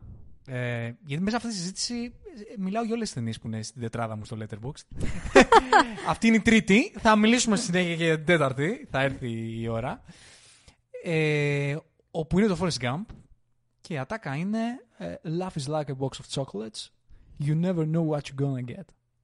Μου αρέσει που πέλες και προφορά. ναι, είναι βαριά. ε, Πώς το λένε. Ε, Αλαμπάμα. Αλαμπάμα. Είναι Αλαμπάμα, Αλαμπάμα. Δεν έχει κανένα νόημα.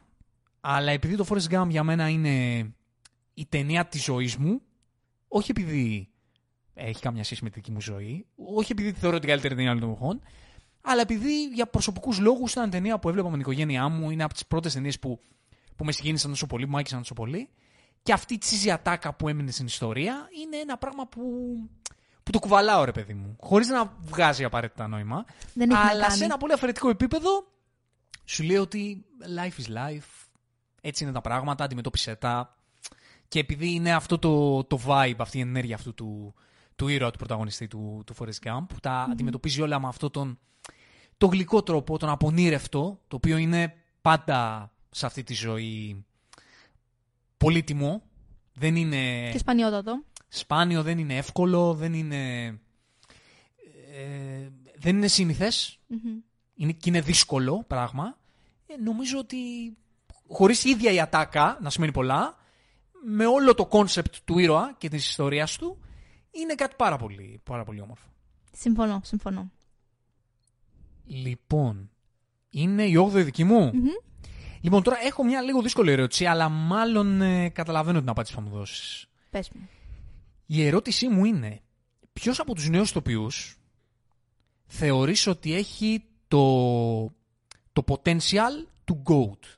Πώς έχουμε δηλαδή τώρα Πατσίνο και Ντενίρο, μετά από 30-40 χρόνια θα μιλάμε για αυτόν. Μπορεί να πει έναν άντρα και μια γυναίκα.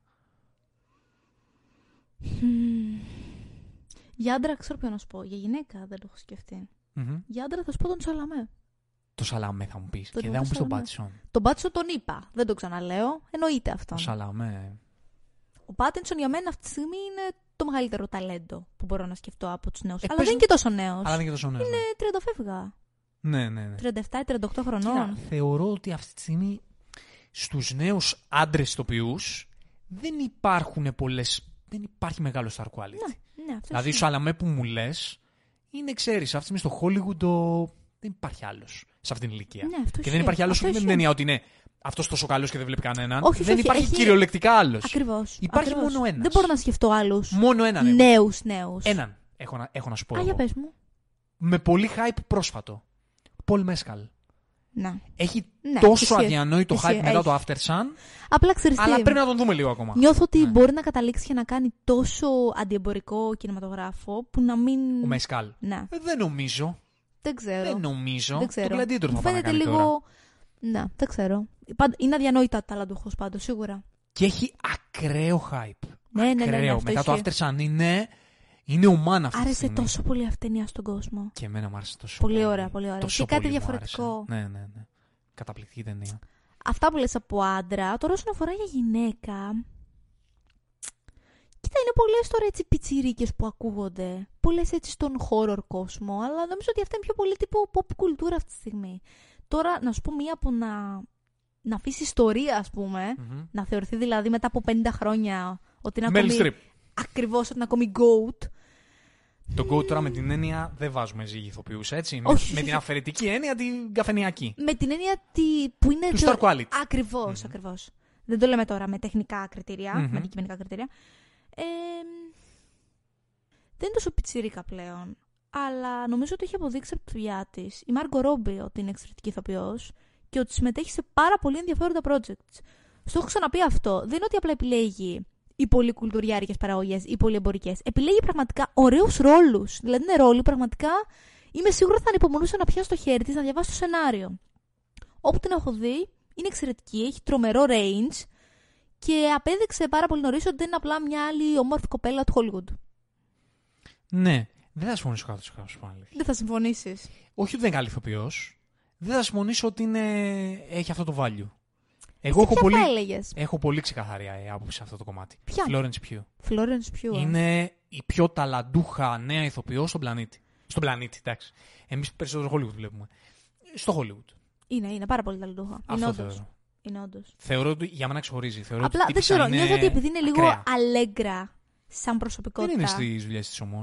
Δεν κάνει τέτοιες δουλειές. είναι στις δουλειές, αλλά έχω την αίσθηση ότι δεν θα, δεν θα κάνει τόσο αντικειμενικά, τόσο έργα τα οποία θα είναι τόσο κοινώς αποδεκτά, που ξέρεις, θα μείνει στη συνείδηση του κόσμου ως star με αυτή την έννοια. 25 Κατάλαβες τι χρονών, εννοώ. 26. Αυτό δεν έχει να κάνει, εντάξει. Οκ. Αλλά είναι αναμφίβολα ταλαντούχα, σίγουρα. Όπου την έχουμε δει, αυτή μόνο βλέπεις στην οθόνη. Μμμ. Για ρίχ' το. Λοιπόν. Πάμε στο νούμερο 8 είπαμε. 8. Νούμερο 8.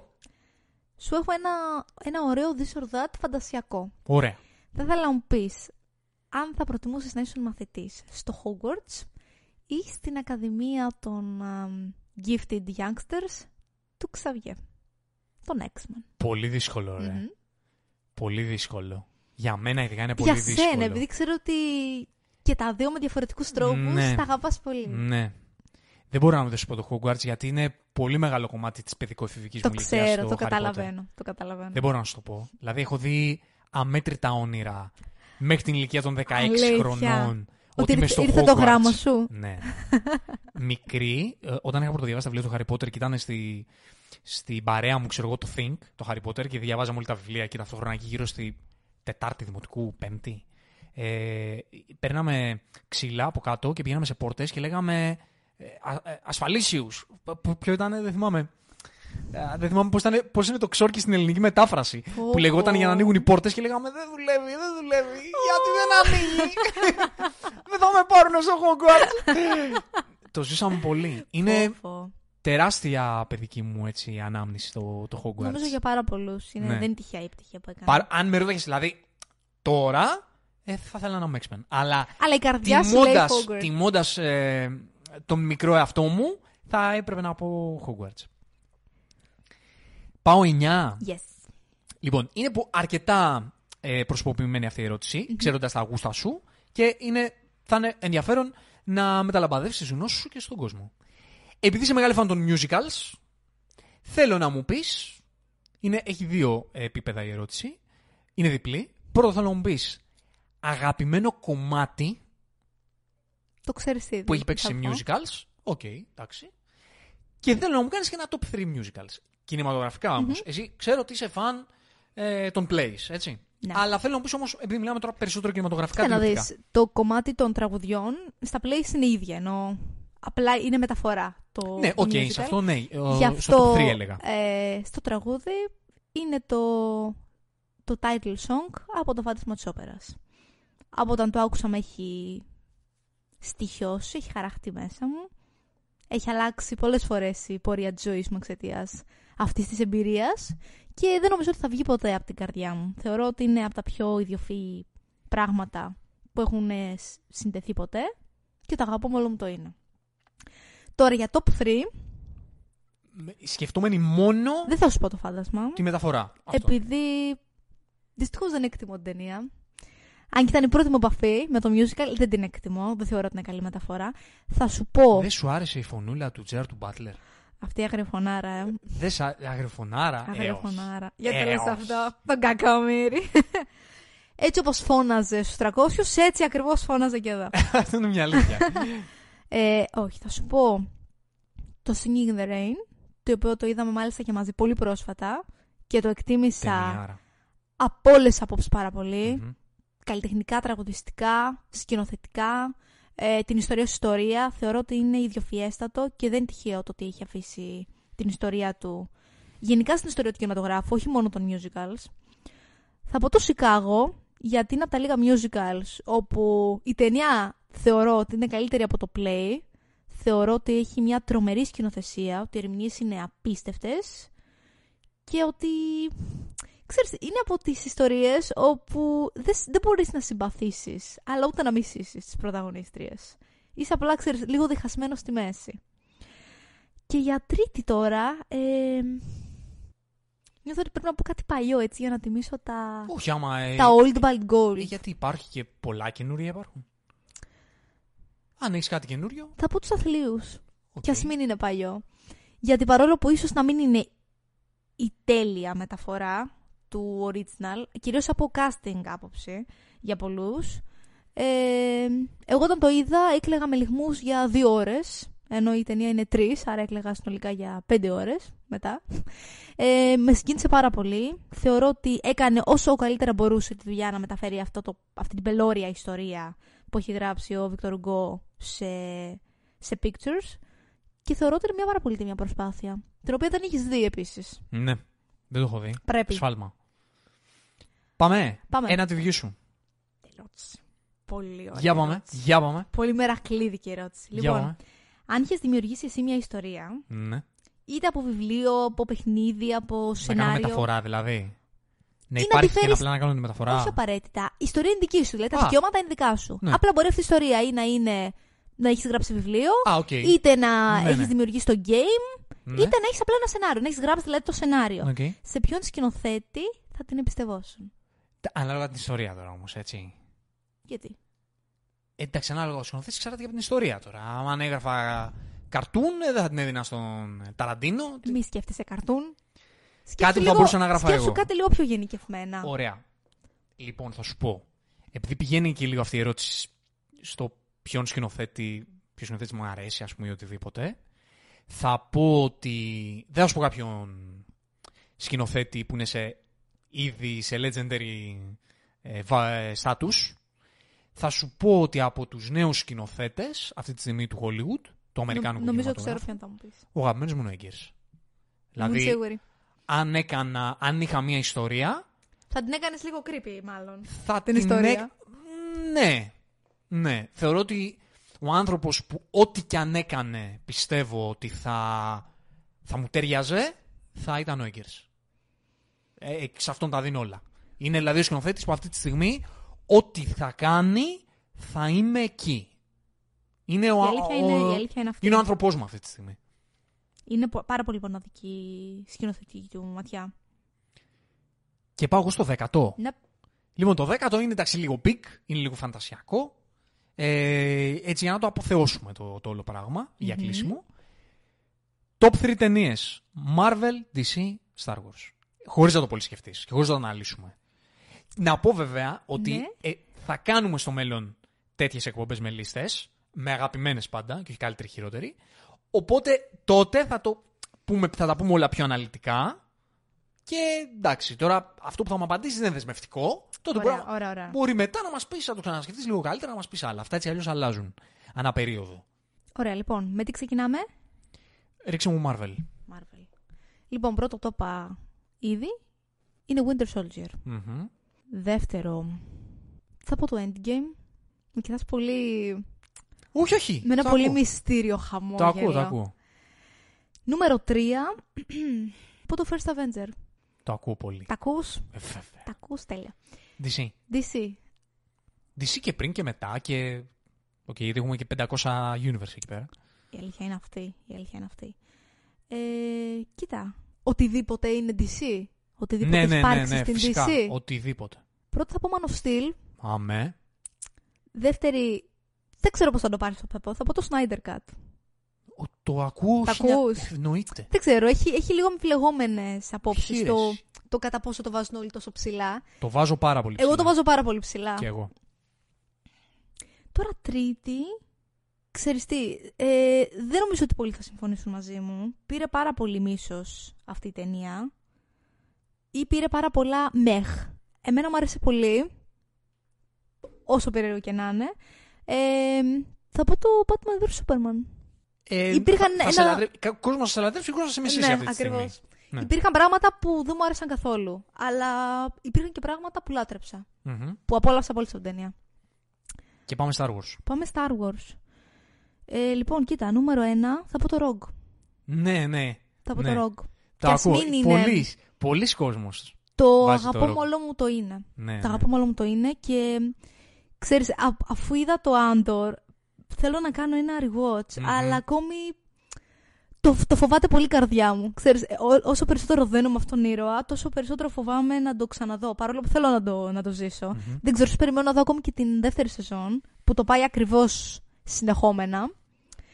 Και να το, να το ζήσω έτσι. Λοιπόν, δεύτερη θα πω το The Force Awakens. Γ- Ήταν το μόνο από την πρόσφατη τριλογία που αγάπησα. Μου άρεσε πάρα πολύ. Θεώρησα ότι πραγματικά τίμησε Δεν σου άρεσε το The Last Jedi; Ξέρεις είσαι, τι. είσαι από τους άλλους. Ξέρεις τι. Δεν τρελά. Είσαι από τους άλλους εσύ, ε. Να, Οκ. Δεν τρελάθηκα. Αυτό πρέπει να είναι Αλήθεια. μια ερώτηση. Γενικά, μια ερώτηση που πρέπει να κάνεις σε έναν φαν του Star Wars για να καταλάβεις τι ρόλο βαράει είναι The Last Jedi. Ναι ή όχι; Από, από εκεί ξεκινάει η Έτσι, συζήτηση. ναι ή όχι; Καλό ή κακό; ε, ξέρεις τι, δεν είναι ότι το μίσησα, αλλά δεν... Ήθελα άλλα πράγματα να δω.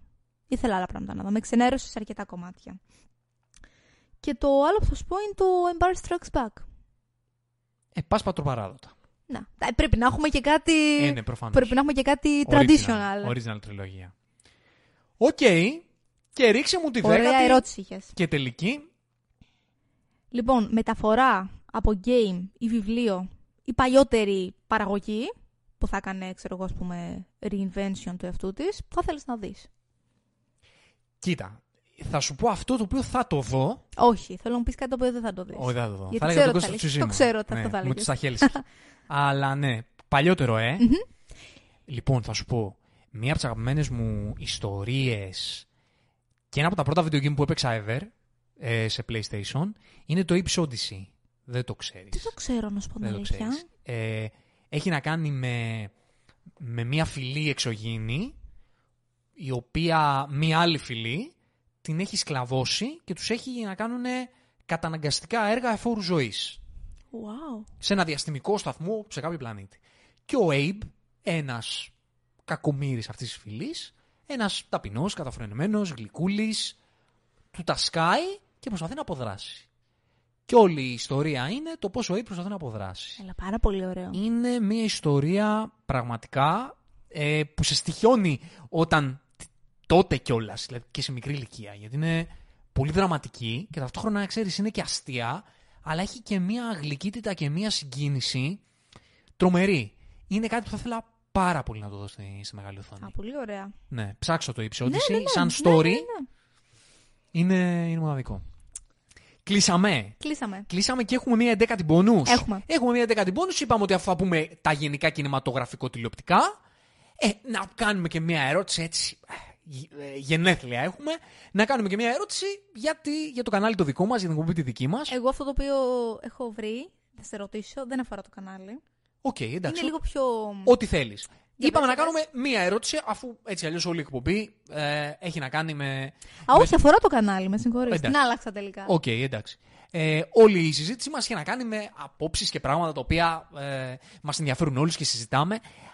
Πριν πάμε στις δικές σας ερωτήσεις, ε, να κάνουμε μια ερώτηση σχετικά με το κανάλι. Ε, ε, για τις εκπομπές που έχουμε κάνει. Μια ερώτηση για μας.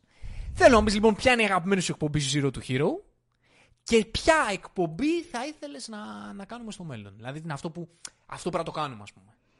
Λοιπόν, η αγαπημένη μου εκπομπή που έχουμε κάνει λοιπόν, μέχρι πρόσφατα ήταν το. Ε, είναι το Top Gun. Το Top Gun Maverick. Όταν το κάναμε, θυμάμαι ότι το έχω απολαύσει πάρα πολύ.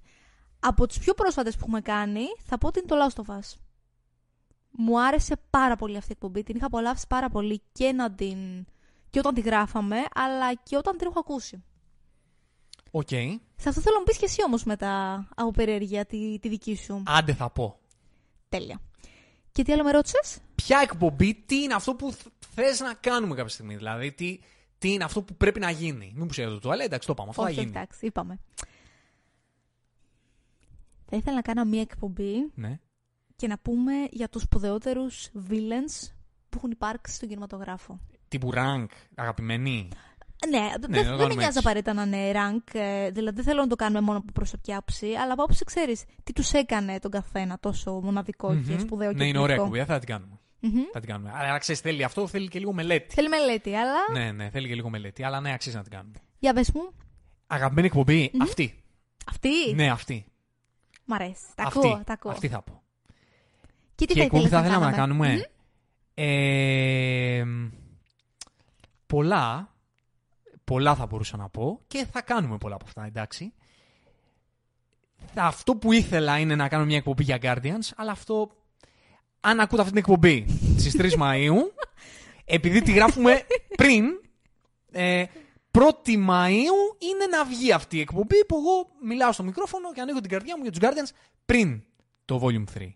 Και μετά για το Volume 3 θα πέσει κλάμα μπόλικο Και το κλάμο θα είναι θα το τα πω review, εκεί. έτσι. Άμα ακούτε αυτή την εκπομπή στις 3 Μαΐου, σε λίγες μέρες, ε, περιμένετε θα με ακούσετε να κλαίω Το στο κλάμα θα μικρόφωνο. υπάρξει.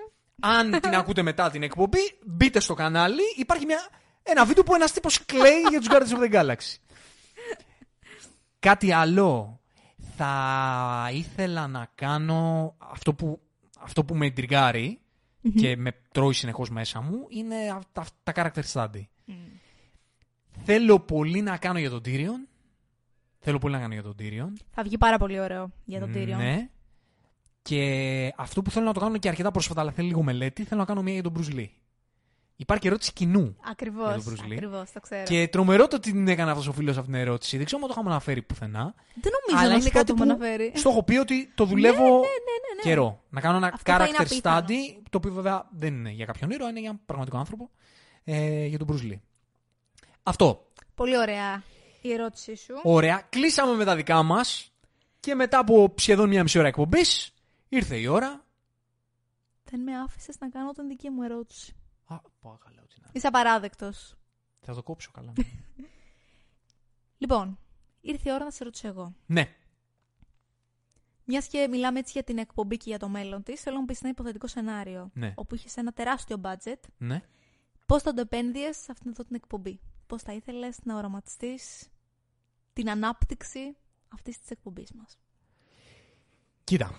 ε, αυτό που ιδανικά θα ήταν ε, dream project για μένα θα ήταν να υπήρχε, όχι απαραίτητα. Θα μπορούσαμε να μην ήμασταν κάνει εμείς μπροστά, δηλαδή, κατάλαβες. Θα ήθελα να κάνω μία εκπομπή η οποία να μιλά για ήρωες, για ιστορίες, να μιλάμε όμως πραγματικά για, αυτές, για αυτούς τους ήρωες, για αυτές τις ιστορίες και για, όχι για τα γύρω-γύρω, η οποία να είναι με, σε επίπεδο τηλεοπτικό. Όχι να είναι στην τηλεόραση, δεν θα ήθελα να είναι στην Αλλά είναι τηλεόραση. στούντιο, κανονικό. Αλλά εννοείς. να είναι στούντιο και να έχει budget και να έχει δικαιώματα ίσως για να δείχνει clips και, ε, και, και βίντεο συγκεκριμένα. Να είχε καλεσμένους ανθρώπους που μπορούν να μιλήσουν τεχνικά. Να είχε fans που να μπορούν να λένε τη γνώμη τους. Να υπάρξει ένα βήμα. Αυτό ήταν πάντα dream πράγμα να, να γίνει. Όχι απαραίτητα από μένα, μακάρι να το κάνει κάποιος άλλος. Θα είμαι fan, θα το βλέπω συνέχεια. Να μπορεί να δοθεί φως με μια παραγωγή όμως που να μπορεί να το στηρίξει και να το κάνει μεγάλο και να το κάνει πλούσιο, που να μπορεί να προβάλλει τις ιστορίες. Το οποίο να μην είναι απαραίτητα, να μην, δεν χρειάζεται να είναι απαραίτητα ιστορίες της οθόνης, για μας, εμείς κάνουμε, ε, μιλάμε για ιστορίες της οθόνης, μπορεί να μην είναι απαραίτητα αυτό, αλλά να μιλά, ξέρεις, να μιλά τεχνικά, να μιλά με ηθοποιούς. Θέλω ξέρουν, δηλαδή στην το Ελλάδα να δω ξέρουν. μια φορά συνεντεύξεις ηθοποιών που να μιλάνε για τη δουλειά τους και όχι για άλλα πράγματα. Κατάλαβες. Ε, Είναι πραγματικά κρίμα που αυτό δεν θα με έχουμε κάτι τέτοιο. ενδιαφέρει. Και είμαι σίγουρη ότι ενδιαφέρει και άλλα άτομα. Ότι υπάρχει τέτοιο κοινό που θα ήθελε να ακούσει Μμμ. κάτι τέτοιο. Ναι. Τέλεια. Αυτά. Τέλεια. Και ήρθε η ώρα να πάμε στις ερωτήσεις του κοινού, Μμμ. στις δικές σας ερωτήσεις. Αν έχετε στείλει την ερώτησή σας σε εμάς για να την απαντήσουμε, ήρθε η ώρα να πάρετε την απάντησή σας. Ξεκινάμε λοιπόν. Πιάνω πρώτα τις ερωτήσεις που μας ήρθαν από Instagram και θα πάω μετά και ερωτήσεις που μας ήρθαν ε, από το YouTube. Ο Δημήτρης, ο Δημήτρης Τζεμπ, διαβάζω τώρα το, το username. Συγγνώμη τώρα από τα παιδιά μου δεν λέω κανονικά το όνομά τους. Δεν, μπαίνω, στο- δεν έχω πει στα προφίλ τους, λέω το, το username τους. Ο Δημήτρης Τζεμπ μας λέει, μπορείτε να κάνετε εκπομπή με battles τύπου Darth Vader vs. Doctor Strange κτλ. Πολύ ωραίο project Πολύ αυτό. ωραίο. Πολύ Πάρα πολύ γκικάρισμα το project. Πολύ ωραίο. Μπορούμε να το κάνουμε. Απλά να ξέρεις φίλε Δημήτρη ότι όταν θα το κάνουμε δεν θα το πιάσουμε με τη φάση ε, λέω εγώ Versus. τύπου battle. Αν θα το πιάσει έτσι ο Dr. Strange και τις δυνάμεις πώς αλληλεπιδρούν μεταξύ τους. Αλλά θα το πάμε με βάση την ιστορία του ήρωα. Ποιο, ποια είναι τα δυνατά σημεία του ενός, ποια είναι τα δυνατά σημεία του άλλου, ποιος μας αρέσει περισσότερο, ποιος μας χαλάει και τι μας αρέσει στον καθένα. Και πώς λειτουργούν οι προσωπικότητες του καθενός, ίσως. Ναι. Θα τους φέρουμε έτσι αντιδιαστολή με αυτόν τον τρόπο και σου πούμε ποιος είναι ο αγαπημένος μας. Πάρα πολύ ωραία ιδέα. Όμως. Αλλά επειδή του είπα του Δημήτρη, απάντησα στο story, ότι θα κάνουμε έτσι ένα, για ορεκτικό ένα πρόχειρο battle, θέλω να μου πεις Darth Vader vs. Doctor Strange έρχεται ο ένας απέναντι στον άλλον. Θα το πάμε έτσι όπως θέλει ο Δημήτρης τώρα. Mm-hmm, Πώς θα μπορούσε να εξελιχθεί αυτή η μάχη, Θεωρώ ότι ο Vader θα τον είχε λιώσει. Έτσι λες. Να, έτσι πιστεύω. Κοίτα, θα του βάλει ο ένας στο Force, αλλά ο άλλος είναι μάγος. Ξέρεις, είναι δύο πολύ διαφορετικές δυνάμεις που έρχονται η μία απέναντι Ξέρεις τι, από την άλλη. είναι επειδή σε κανένα... Δεν είναι άλλο κανένα- universe. Δεν ξέρω... Σε κανένα υποθετικό Ναι. σύμπαν, όταν είναι τόσο διαφορετικές δυνάμεις, δεν μπορείς να το εκτιμήσεις ακριβώς. Αλλά στο λέω καθαρά με εκτίμηση, η επιβλητικότητα που μου βγάζει η δύναμη του Vader, θεωρώ ότι θα τον υπερνικούσε. Εγώ για να το πω πιο πρακτικά, θα πω ότι αν προλάβαινε να του κάνει ένα force choke πριν προλάβει να κάνει Να κάτι. κάνει τα μαγικά του, να ε. κάνει τα Μμμ. μαγικά του, αν τον προλάβαινε, τον τέλειωνε. Το θέμα είναι ότι αν προλάβαινε όμως ο Dr. Strange Να τον να πετάξει κάνει από το καμιά ξόρκι, τρύπα. βέβαια να μου πεις ο Vader, το Force, δεν χρειάζεται ξέρεις, να πει κάτι να κάνει. Όχι καλέ, τίποτα. Ξέρεις, μπο- είναι μόνο με το μυαλό. Οπότε, πρακτικά, άμα το καλοσκεφτούμε, το Force ίσως να, να έρχεται πάνω από, το, από τη μαγική ιδιότητα του Dr. Strange. Και δεν ξέρεις. ίσως Άρα, να- μάλλον, μάλλον θεωρώ θα κέρδιζε ο Vader. Μάλλον θα κέρδιζε ο Vader. Συμφωνούμε δηλαδή. Συμφωνούμε. Αυτό, φίλε Δημήτρη, ε, πιθανότατα θα κάνουμε κάτι τέτοιο στο μέλλον, αλλά θα το κάνουμε λίγο διαφορετικά. Ισχύει. Μπορεί να βάλουμε και τον Battle όμως στη μέση. Πάντω, τα συνδυάσουμε και τα δύο. Λοιπόν, ο... τι ωραία ερώτηση. Ή Επειδή είχα πει, στο... όταν είχα ζητήσει από τον κόσμο να μας στείλει τις ερωτήσεις του στο Instagram, ότι άμα θέλετε, τι θέλετε να πούμε; Θέλετε να πούμε, ξέρω εγώ, Marvel και DC, θέλετε να πούμε Κουροσάβα και, και Γκοντάρ, θέλετε να πούμε ε, να μιλήσουμε Morbius; Και απάντησε ο Τάσος Σιμ, ε, Simples Morbius. Τι θα πεις; Ε, ό,τι καλύτερο υπάρχει Morbius. ό,τι καλύτερο υπάρχει. It's Morbin time. έχω It's να πω Morbin εδώ. Time. Εγώ πάντως, πέρα από την πλάκα, ε, φίλε Τάσο, αποθεώνουμε Morbius. ε, 100%. Θα πω ότι εγώ, εγώ ρε φίλε στο Morbius δεν πέρασα άσχημα. Και εγώ μια χαρά πέρασα. Μπορεί αυτή η ταινία να είναι, ε, μιλώντας σοβαρά, απόδειξη του πού οδεύει ο, ο, ο υπερηρωτικός κινηματογράφος τα τελευταία χρόνια. Είναι cult, το έχεις συνειδητοποιήσει. Αλλά ναι, ρε, εσύ. Αλλά νομίζω ότι πραγματικά το Morbius είχε κάτι καλτ το οποίο καταλήγει να έχει πλάκα. Ναι, ακριβώς. Δηλαδή, από Quantumania και από Black Adam με 10 χέρια Morbius. Πού φτάσαμε πάντως; Με 10 χέρια Morbius. Αυτό έχω να πω εγώ. Συμφωνείς; Συμφωνώ, Συμφωνείς. συμφωνώ. Λοιπόν, η Γεωργία Βελόγλου μας ρωτάει ποια ταινία της Marvel σας αρέσει πιο πολύ. Το απαντήσαμε, αλλά ρίξτε το πάλι Εσύ μία. απάντησες. Εγώ δεν απάντησα. Για πες. Λοιπόν, η φίλη Γεωργία, ε, εμένα η αγαπημένη μου ιστορία της Marvel και δεν ξεχωρίσω τις δύο ταινίες είναι η ιστορία του Guardians of the Galaxy. Shocking. Δεν ξέρω ε, πόσο μας έχετε ακούσει και τα λοιπά. Είναι κάτι που το επαναλαμβάνω πολύ συχνά. ε, είναι η φάση μου οι Guardians, οπότε ε, να ανεβάσω και λίγο hype ακόμα για, τη, για, Για τις την εκπομπές πρεμιέρα. των Guardians που έρχονται. Έρχονται τρεις διαφορετικές εκπομπές. Η μία ίσως υπάρχει ήδη Με στο ένα κανάλι. ερωτηματικό, ναι. ναι. Οπότε ναι, η αγαπημένη μου ιστορία εμένα των, ε, της Marvel είναι η Guardians of the Galaxy και εσύ θα επιμείνεις στο Winter Soldier; Winter Soldier. Είναι η αγαπημένη σου ταινία. Μμμ, Ωραία. μμμ. Ε, ο Ρέκτορ Μέλης ε, ρωτάει, όλα, κα- όλα οκ. Όλα οκ, φίλτατε. Όλα οκ. Όλα οκ. Όλα οκ από σένα, Νίκο; Όλα οκ. Όλα οκ από σένα. Όλα οκ. Ε, Ελπίζω να απαντήσαμε με ειλικρίνεια. Βεβαίως. Ο Άγγελος Τσιλ ρωτάει, έρχεται το τέλος για τις super hero ταινίες από DC και Marvel λόγω της κούρασης του κοινού. Τη Εδώ. λατρεύω αυτή την ερώτηση. Ναι. Την Αυτό είναι λατρεύω. εκπομπή ολόκληρη. Ναι. Είναι εκπομπή ολόκληρη. Έχεις να δώσεις μια σύντομη απάντηση; Σύντομη. Να απαντήσουμε, ρε παιδί Δεν μου, στο έρχεται, φίλο Άγγελο. θα σου πω, δεν πιστεύω ότι έρχεται άμεσα το τέλος, αλλά πιστεύω ότι σίγουρα έχει χαθεί το μεγάλο μπάζ, ο μεγάλος ενθουσιασμός και αυτό που είχαμε πριν περίπου 4-5 χρόνια, που σχεδόν κάθε ταινία που βλέπαμε είχε όντως όλα όσα θέλαμε να βλέπαμε μέσα. Είτε αυτό είναι μια υποκειμενική ποιότητα, είτε είναι καλή δράση, είτε είναι κάτι πολύ συγκινητικό και πολύ συναισθηματικό. Γιατί πλέον στι περισσότερες ή μας λείπει κάτι από όλα αυτά, ή μας λείπουν όλα στη χειρότερη. Βασικά, πιο συχνά μας λείπουν όλα τελευταία.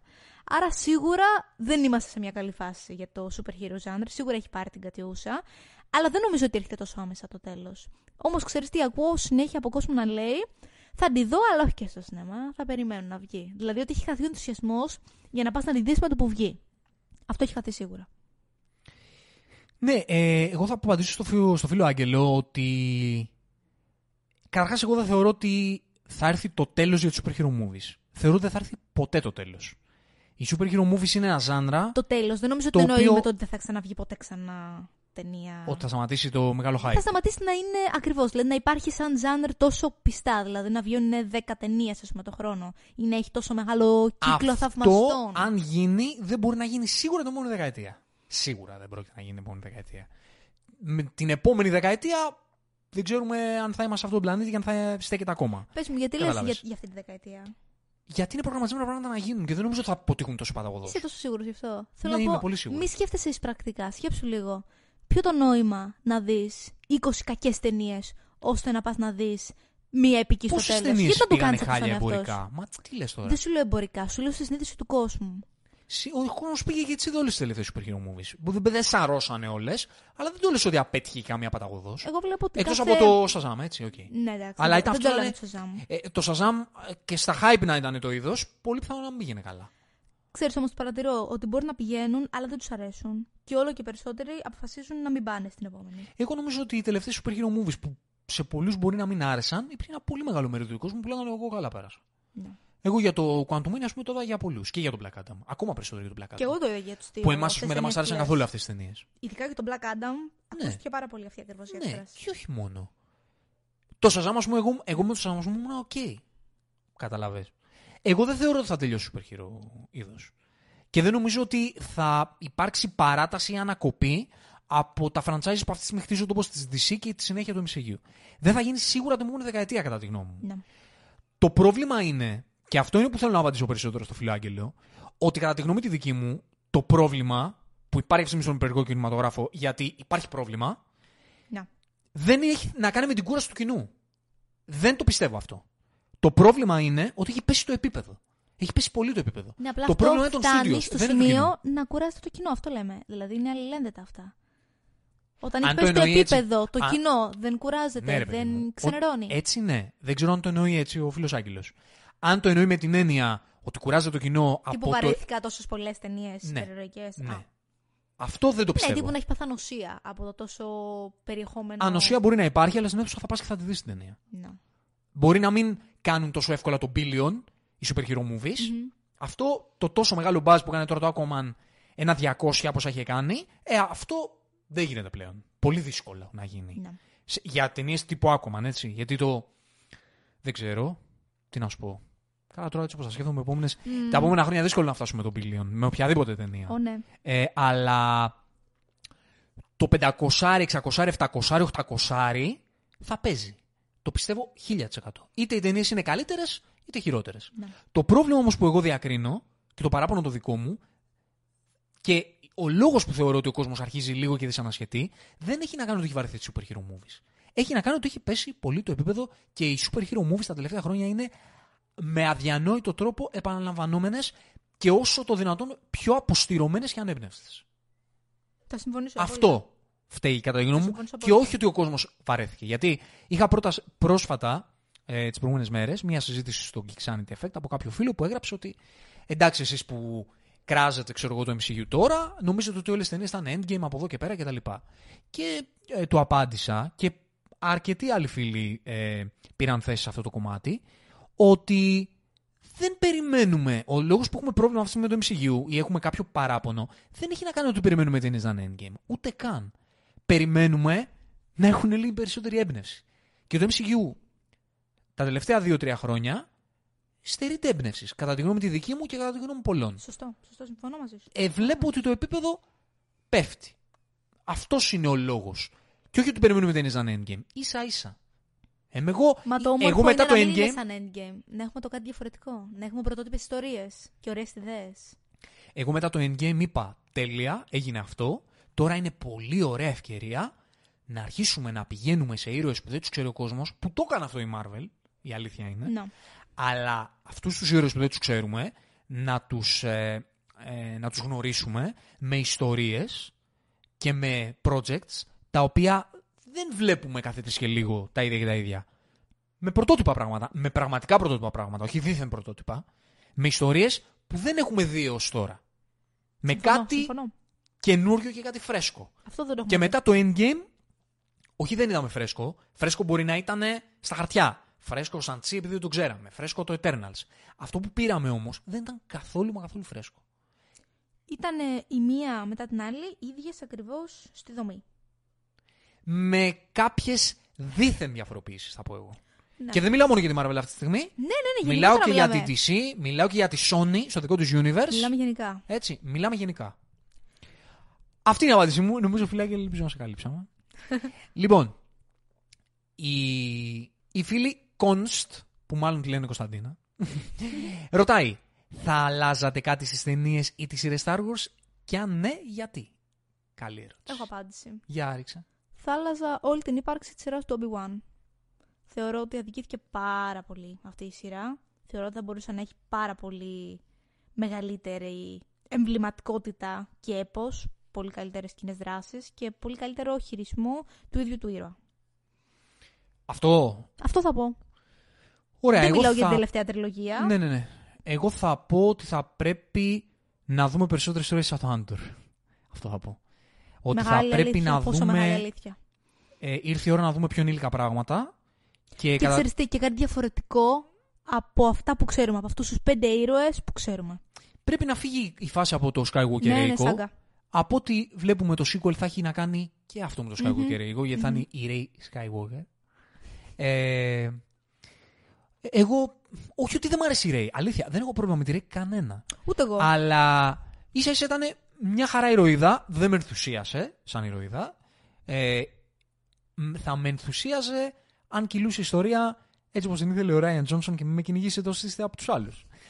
Ε, στο The Last Jedi. Γιατί εμένα η επιλογή του να μην έχει σχέση η Ρέι συγγενικά με κανέναν και να είναι μια random τύπησα που έτυχε να έχει δύναμη ήταν για μένα η φρέσκια οπτική που χρειαζόταν ένα franchise από το Star Wars μπαίνοντας ε, στο 2000, στη δεκαετία του 2020. Και δεν ήταν και lazy writing, έτσι. Ναι. Αυτή τη στιγμή η, η Ray συνεχίζει να κατάει μια άγκυρα με την original τριλογία η οποία προσωπικά δεν με ενδιαφέρει τόσο πολύ. Mm, συμφωνώ Τη δυστυχώς. γνώμη μου λέω, έτσι. Θα ήθελα να δούμε πράγματα τα οποία δεν έχουν να κάνουν με την original τριλογία που ξεφεύγουν εντελώς. Αν διάλεγα για τις ταινίες Star Wars, θα επέλεγα το sequel να είναι 200 χρόνια μετά. 100 χρόνια μετά. Να μην έχει να κάνει κανείς. Λί- Τύπου η Rey να εμφανιζόταν 80 χρονών. Πώς να σου το πω δηλαδή. Ίσως να είχαμε και τα παιδιά της. Να μην είχαμε καμία επαφή με ό,τι έχει υπάρξει μέχρι Ναι, τώρα. ναι, ναι, να είναι συμφωνώ, συμφωνώ βαθύ πολύ. μέλλον. Συμφωνώ πολύ. Αυτό θα με προτιμούσα. Και οι σειρές θα ήθελα να είναι ε, περισσότερο σαν το Άντορ. Αυτό. Επόμενη ερώτηση είναι από τον Αντώνη Πυργάκη, ο οποίος ρωτάει: Μήπως η Marvel θα έπρεπε να πάει σε πιο σκοτεινές ιστορίες σαν το Demon in the Bottle; Τι έχεις να πεις; Έχω να πω ότι δεν είναι το σκοτεινό το πρόβλημα τη της Marvel αυτή τη στιγμή. Όχι, αλλά λείπει και αυτό, έτσι. Να το πούμε. Δηλαδή, Ναι. πλέον όλα έχουν μια ταυτότητα αρκετά ανάλαφρη και πολύχρωμη. Η οποία δεν, με- δεν, δεν με πειράζει. Αλλά μ, θα σου πω, με πειράζει ότι είναι όλα έτσι, για να το πω καλύτερα. ναι Ένα θέλω, να range πω, θα ήταν ωραίο. θέλω να πω ότι δεν είναι οι σκοτεινές ιστορίες ακριβώς αυτό που λείπει από τη Marvel. Όχι, αυτό που λείπει από τη όχι. Marvel είναι μια γενικότερη δημιουργική ελευθερία που θα μπορούσε να περιλαμβάνει και τέτοιου είδους ιστορίες. Ναι, είναι λίγο κλεισμένη σε μια πολύ συγκεκριμένη ταυτότητα ε, δημιουργική και σκηνοθετική ίσως. Άρα δεν νομίζω ότι είναι το θέμα, όπως είπες και εσύ, το ότι λείπει η ιστορία σαν ιστορία, δηλαδή το γεγονός ότι δεν έχουμε τέτοιες ιστορίες, αλλά είναι και το γεγονός ότι δεν έχει μια τέτοια διάθεση για στροφή σε κάτι τέτοιο. Ναι, φαντάζομαι ο φίλος το ρωτάει με την έννοια ότι πώς θα ήταν να είχαμε ένα Logan στο MCU. Κάτι το οποίο δεν θα μπορούσε να υπάρξει στο MCU. Ξέρεις Ε, τι, αυτό, δεν ας μπορώ να το πούμε- φανταστώ αυτή τη στιγμή, να σου πω Ναι. την αλήθεια. Δηλαδή, και να γινόταν, θα μου άρεσε πάρα πολύ. Θα ήταν πολύ άτοπο με όλο το παρελθόν που έχουμε μέχρι στιγμής. Δηλαδή, θα Ε, έπρεπε απλά να θα γίνει. κάποια αρχή κάποια στιγμή. Ακριβώς. Θα έπρεπε να υπάρξει κάποια μεταβατικότητα. Δηλαδή, δεν, δεν ξέρω πώς θα φαινόταν στον κόσμο αν πηγαίναμε από το ένα άκρο στο άλλο. Εντάξει, εδώ που είμαστε, εγώ θα πω ότι. Ναι, η αλήθεια είναι ότι α, όταν έχουμε βαρεθεί τόσο να βλέπουμε το ίδιο και το ίδιο, Ε, ναι. θα ήταν κάτι καλό. Δεν ξέρω, ξέρεις, είναι, είναι λίγο υποκειμενικό αυτό. Ναι, για να, η δική μου απάντηση πάντως στην ερώτηση είναι ότι ναι, θα ήταν γαμάτο να το δούμε, αλλά δεν είναι ακριβώς αυτό που λείπει οι σκοτεινές ιστορίες. Χρειάζονται διαφορετικές ιστορίες. Να, Να- φύγει ναι, λίγο ναι, ναι, από το ναι. κουτί της η Marvel.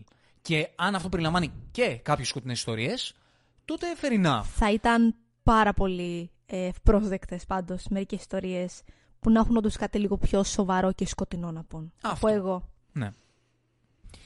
Και πάμε στην ερώτηση του φίλου Γιάννη Ντούβουρου, ο οποίος ρωτάει για το Arcane, να πούμε, και ό,τι νέο υπάρχει για αυτό το έπος. Σου Όντως, άρεσε το Arcane? Ε, πώς όντως.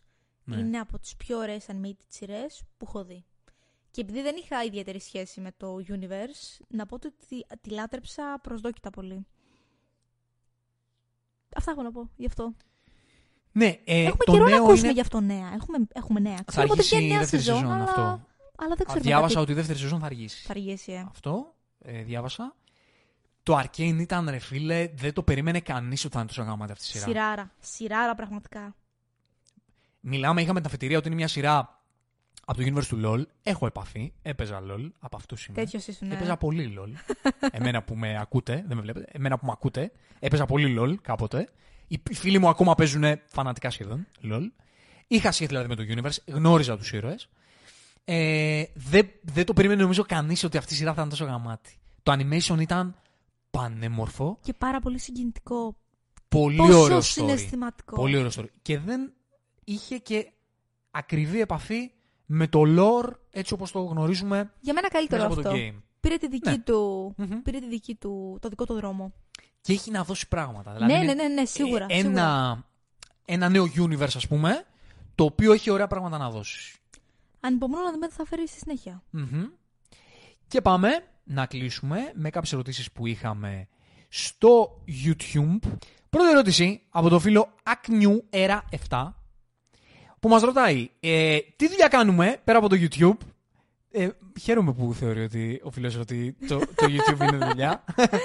ε, τι πιστεύετε για το The Flash, θα είναι η καλύτερη ταινία της DC ή όχι; Και τι θέλετε να δείτε από την ταινία και τι περιμένετε; Για πες μας. Τι, τι, από τι ξεκινάμε. Ε, για από πες μας για το σένα. Τι, τι επαγγελόμαστε. Τι επαγγέλεσαι. Εγώ είμαι σύμβουλος πληροφορικής. Μμμ. Εσύ για πες τι είσαι, φίλε Νίκο. Εγώ ασχολούμαι με το digital marketing. Δηλαδή είναι πάνω κάτω σε αυτό το χώρο είμαι. Σε αυτό το χώρο. Ναι. Τέλεια. Ε, πες μου και τις άλλες δύο ερωτήσεις. The Flash. The Flash. Θεωρώ ότι θα είναι απροσδόκητα καλή αυτή η ταινία. Να σου πω την αλήθεια. Βασικά, ξέρεις τι, πλέον δεν είναι απροσδόκητο. Το είπε ο Tom Cruise. Όταν. Η αλήθεια είναι Και ότι εγώ αυτό, τον Tom τον αυτό ακούω. είναι εγγύηση. Εγώ τον Tom τον ακούω. Μέχρι πριν τρει-τέσσερι μήνες θα σου έλεγα ότι δεν είχα κανένα απολύτως hype για αυτήν την ταινία. Ούτε λόγω του ήρωα που δεν με ενδιαφέρε τόσο πολύ. Και περισσότερο όσον ακούγονται για τον πρωταγωνιστή, τον οποίο εντάξει. Είναι, είναι εύκολο μερικές φορές να επηρεάζεσαι από, από τα σκάνδαλα που ακούς. Όπως και να έχει, δεν είχα πολύ μεγάλο hype. Το τρέιλερ με ενθουσίασε απίστευτα πολύ και δεν το περίμενα. Δηλαδή ήρθα από το πουθενά και μου ανέβασα τόσο πολύ το hype που πραγματικά ανυπομονώ να τη δω. Και θεωρώ ότι όντως θα είναι κάτι πάρα πολύ καλό, πάρα πολύ δυνατό. Ε, το είπε ο Tom Είναι πεπιμένη. και το είπε και ο ηγέτης μας, ο James Gunn. Και όταν ο ηγέτης Ε. λέει ότι η ταινία αυτή είναι από τις καλύτερες superhero movies που υπάρχουν, εγώ τον ηγέτη τον ακούω. Τον ακούω τον ηγέτη και τον Το- πιστεύω. το έβλεπα στο... Ναι, στη, στην ατμόσφαιρα γύρω σου ότι ναι, ναι. θα, θα Άμα το λέει ο αναφερόταν. ηγέτης, εγώ ακούω. Ο Θεός Και η μίλησε. αλήθεια είναι, πέραν του ότι λέει ο ηγέτης και ο Τόμαρος, Αμάνε τον ηγέτη. ότι το τρέιλερ, ρε φίλε, ήταν. ε, α- Είχαμε πολύ καιρό να δούμε ένα τρέιλερ στον υπερηρωικό κινηματογράφο που να κάνει τέτοιο buzz Μμμ. και να σου βγάλει. Γιατί το τελευταίο τρέιλερ που θυμάμαι έτσι πολύ big ήταν του The Batman. Ναι. Το οποίο όμως μας έφτιαξε για άλλους λόγους. Αυτή την σούπερ χειροήλα, αυτό που έχει ξέρεις, στο βάθος του, το είδος, το έβγαλε αυτό το τρέλερ του The Flash. Και αυτό που με έκανε περισσότερο χαρούμενο και θα απαντήσω σε αυτό που λέει, που ρωτάει ο φίλος, το τι περιμένουμε να δούμε, αυτό που εγώ περιμένω, και μην με πείτε φλόρο, αλλά αυτό που, που θέλω να δω και το πήρα από το τρέλερ μου φάνηκε ότι όντως παίζει να γίνει, είναι ότι μέσα σε όλα αυτά τα μεγάλα cameos και θα δούμε πάλι το, το Batman του Michael Keaton που τον προσκυνάμε, ναι, είναι ότι πραγματικά θέλω αυτή η ιστορία να έχει να κάνει με τον ε, Μπάρι του. ε, με τον. Ε, Δεν του θυμάμαι Ezra κι εγώ, Miller. δεν- Μπράβο. Κόλλησα. Ξέρεις τι, Με νομίζω τον, ότι ε, όντως θα τον ε, αφορά. Αυτό, να, Από το τρέιλερ η ιστορία πάντως να είναι το δείχνει. δική του. Και το τρέλερ το έβγαλε αυτό γιατί αυτό λείπει από το υπερηρωικό είδος.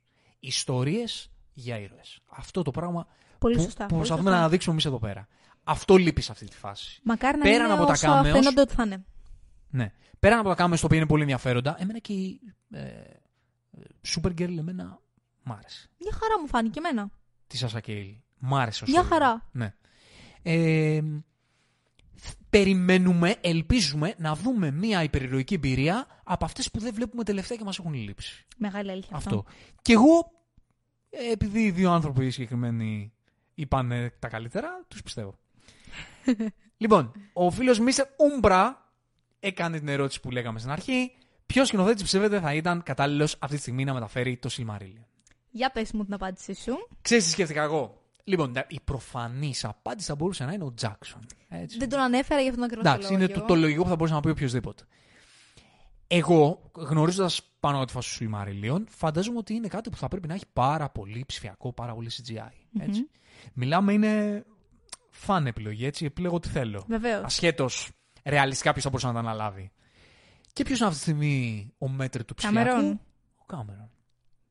Τώρα θα διάλεγε ο Κάμερον να κάνει. Ο Κάμερον θα κάνει μέχρι να πεθάνει θα κάνει avatar. Αλλά λέμε τώρα ιδανικά ότι ο Τα άνθρωπος ακούω, αυτή τα τη ακούω. στιγμή που μπορεί να διαχειριστεί την έννοια έπος καλύτερα από οποιονδήποτε είναι ζωή άλλων του- και μπορεί να το κάνει με ψηφιακή τεχνογνωσία, ας πούμε. έτσι, έπος με αυτόν τον τρόπο. Που το έχει αποδείξει ότι μπορεί να το κάνει.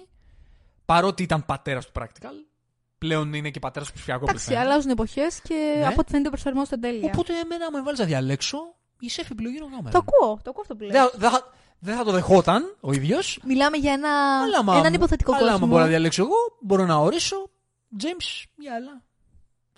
Λοιπόν, και πάμε στην τελευταια Τελευταία ερώτηση του φίλου Λάμπρου Α, η οποία είναι: Είστε φαν του υποτιμημένου τα τελευταία χρόνια είδους δράσης των πολεμικών τεχνών; Αν ναι, ποια είναι η γνώμη σας για το μεγαλύτερο αστέρα του, τον Bruce Lee, πιστεύετε ότι το συγκεκριμένο είδος θα άξιζε μια ανώδο και τέλος θα σκεφτόσασταν να κάνετε αφιέρωμα στην τετραλογία Ip Man με τον Donnie Yen; Είναι σαν να μας ακούει ο, ναι, ο φίλος. Λάμπρο. Για τον τελευταίο καιρό Μας είμαστε ξέρεις. Ναι. κολλημένοι στο martial arts genre. κάνουμε Εσύ εκπομπή. έκανες ένα τρομερό μπιντζάρισμα των Ip Man Ναι. ταινιών. ναι. Αγαπώ όμως πάρα πολύ αυτό το είδος. Είναι όντως υποτιμημένο τα τελευταία χρόνια. Θεωρώ ότι δεν έχει όση αναγνώριση όσο του αξίζει. Επειδή κατά κύριο λόγο πλέον όλα βασίζονται σε χορογραφίες ακροβατικών και όχι σε ουσιαστικές χορογραφίες που θυμίζουν όντως πολεμικές τέχνες και έχουν αυτή την παγιή συνταγή που σου βγάζει αυτό έπος. Μία μάχη, σώμα με σώμα. Ε, αυτή είναι η απάντησή μου όσον αφορά το είδος. Το αγαπώ πάρα πολύ και ξέρεις τι, όσες ταινίες έχουν βγει τα τελευταία χρόνια που είναι όντως ε, hardcore 100% martial arts ταινίες, θεωρώ ότι διατηρούν κάτι από τον παλιό κινηματογράφο. Απλά εξαρτάται τώρα το πώς θα ορίσεις κάτι ως martial arts. Γιατί ας πούμε και το. Και το John Wick μπορεί να θεωρηθεί martial art. Αλλά Είναι. είναι, αλλά ξέρεις τι, είναι martial art, αλλά δεν είναι μόνο martial art. Θέλω να πω. Εντάξει. Κατάλαβες, δεν αφορά τύπους που ξέρουν μόνο πολεμικέ τέχνες. Πολλές ταινίες οι οποίες σε αυτό το είδος έχουν γράψει ιστορία δεν είναι. Είναι το στολίδι Δεν τους είναι κα- συμμάχες. ακριβώς, Δεν ακριβώς. είναι το επικεντρό τους. Αν το πάμε τόσο λοιπόν γενικά, θεωρώ ότι αν υπάρχουν καινοτόμοι δημιουργοί, δεν έχει πεθάνει το είδος και μπορούν να δημιουργηθούν απίστευτα πράγματα. Και για μένα αυτό η πιο τρανή απόδειξη είναι το τελευταίο John Wick. Το είπαμε πολύ πρόσφατα. Λοιπόν, το λατρεύουμε το είδος. Ε, τώρα τελευταία, ειδικά τώρα τελευταία, ε, μετά το John Wick, εγώ άρχισα να βλέπω και ταινίες που δεν έχω δει του είδους. Ε, ξαναείδα ταινίες που έχω δει. Έχω μπει πολύ με τα μπούνια. Ε, θεωρώ, φίλε Λάμπρο, ότι όχι θα έπρεπε να αναδειχθεί αυτό το είδος. Πρέπει να αναδειχθεί αυτό το είδος. Λείπει από το κινηματογράφο αυτό το είδος. Και το John Wick, ότι ο κόσμος το γουστάρει όταν αυτό το πράγμα γίνεται καλά, είναι Η πιο τρανή απόδειξη. είναι πιο τρανή απόδειξη και ρε φίλε, αυτό το είδος είναι για χρόνια των χρόνων ήταν συνυφασμένο με την έννοια blockbuster. Πολύ σωστά. Να Πολύ σωστά. βλέπεις γαμάτες μάχες στην οθόνη. κάτι το οποίο δεν μπορείς να το δεις στη ζωή σου. Δεν είναι ότι δεν θες να το δεις στη ζωή σου. Το οποίο είναι κάτι όμως, άσχημο. το οποίο όμως να έχει το μεράκι του filmmaking. Δηλαδή να μην είναι Απαραίτητα. σκέτα, σκέτες κολοτούμπες, υπερβολικά περίπλοκες που να θυμίζουν όντως και το χώρο. Να έχουν όντως μια ρεαλιστικότητα και, και ένα έπος πίσω από αυτό. Δηλαδή να νιώθεις το suspense, να νιώθεις το φόβο και, τον, και την αγωνία. Αυτό ακριβώς. Ε, θα κάνουμε εκπομπή για αυτό το κομμάτι. Θα κάνουμε εκπομπή με αγαπημένες Επιβάλλεται, επιβάλλεται. με αγαπημένες ταινίες πολεμικών τεχνών. Θα γίνει αργά ή γρήγορα. Στην πρώτη ευκαιρία θα το κάνουμε, φίλε Λάμπρο, που σου αρέσει και εσένα το είδος. Για τον Bruce Lee δεν θα απαντήσουμε τώρα, γιατί ετοιμάζω εκπομπή, όχι podcast, ε, τύπου character study, ε, θα είναι ε, μονταζαρισμένο. Και το δουλεύω και θέλω να το κάνω ε, να βγει έτσι, έτσι όπως πρέπει για αυτόν τον, τον άνθρωπο. Όπως το Οπότε- αρμόζει. Ναι, οπότε εκεί θα, θα πάρεις όλες τις απαντήσεις σου, θα τα, θα τα πούμε αναλυτικά. Και για το είπαμε με τον Τόνι Γεν, ε, στην εκπομπή που θα κάνουμε για τις αγαπημένες μας ταινίες πολεμικών τεχνών, εκεί θα Βεβαίως και μιλήσουμε θα είναι. για το Ip Man, που είναι μια πολύ αγαπημένη σειρά ταινιών του είδους. Και πάμε στην τελευταία ερώτηση από το φίλο Lord Darkarai, Dark Rai, το για να το πω σωστά, ο οποίος φίλος μας έδωσε και πολύ ωραία info στο, ε, στο βίντεο για το Lord of the Rings, στο αφιέρωμα. Σωστά, και τον σωστά. ευχαριστούμε Πολύ πάρα ευχαριστούμε. πολύ. Τα θέλουμε αυτά τα σχόλια, μα μας δίνετε και μας πληροφορίες που μπορεί να μην γνωρίζουμε και να, και να το συζητάμε μαζί. Ο οποίος φίλος έχει κάνει μία ερώτηση πολύ μεγάλη, πολύ πλούσια και ε, θα τη σπάσουμε σε δύο κομμάτια γιατί έχει δύο διαφορετικά θέματα και μας δίνει χώρο για να πούμε πολλά πράγματα, τέλος πάντων. Θα προσπαθήσουμε να απαντήσουμε όσο καλύτερα, όσο καλύτερα γίνεται. Αρχικά ρωτάει, για να πιάσουμε το πρώτο σκέλος. Έχετε τσεκάρει ποτέ άνιμε; Καλά τη ρωτάω, θυμάμαι ο Νίκος έλεγε πήγαινε δημοτικό το 2001, δεν παίζει να μην ξυπνούσε τα πρωινά, αλλά αν έχετε δει σκοπεύετε να κάνετε βίντεο για κανένα. Ξυπνούσες όντως τα πρωινά; Ξυπνούσα όλα τα σωστά πρωινά, ο φίλος θυμάται πάρα πολύ καλά. Ναι, ήμουνα από αυτά τα παιδιά των 90s που το Σαββατοκύριακο ξυπνούσαν νωρίτερα από ό,τι ξυπνούσαν τις καθημερινές για να προλάβουν όλο το παιδικό πρόγραμμα. Από Disney Club, τι σου λέω τώρα, σένα δεν έχει ιδέα.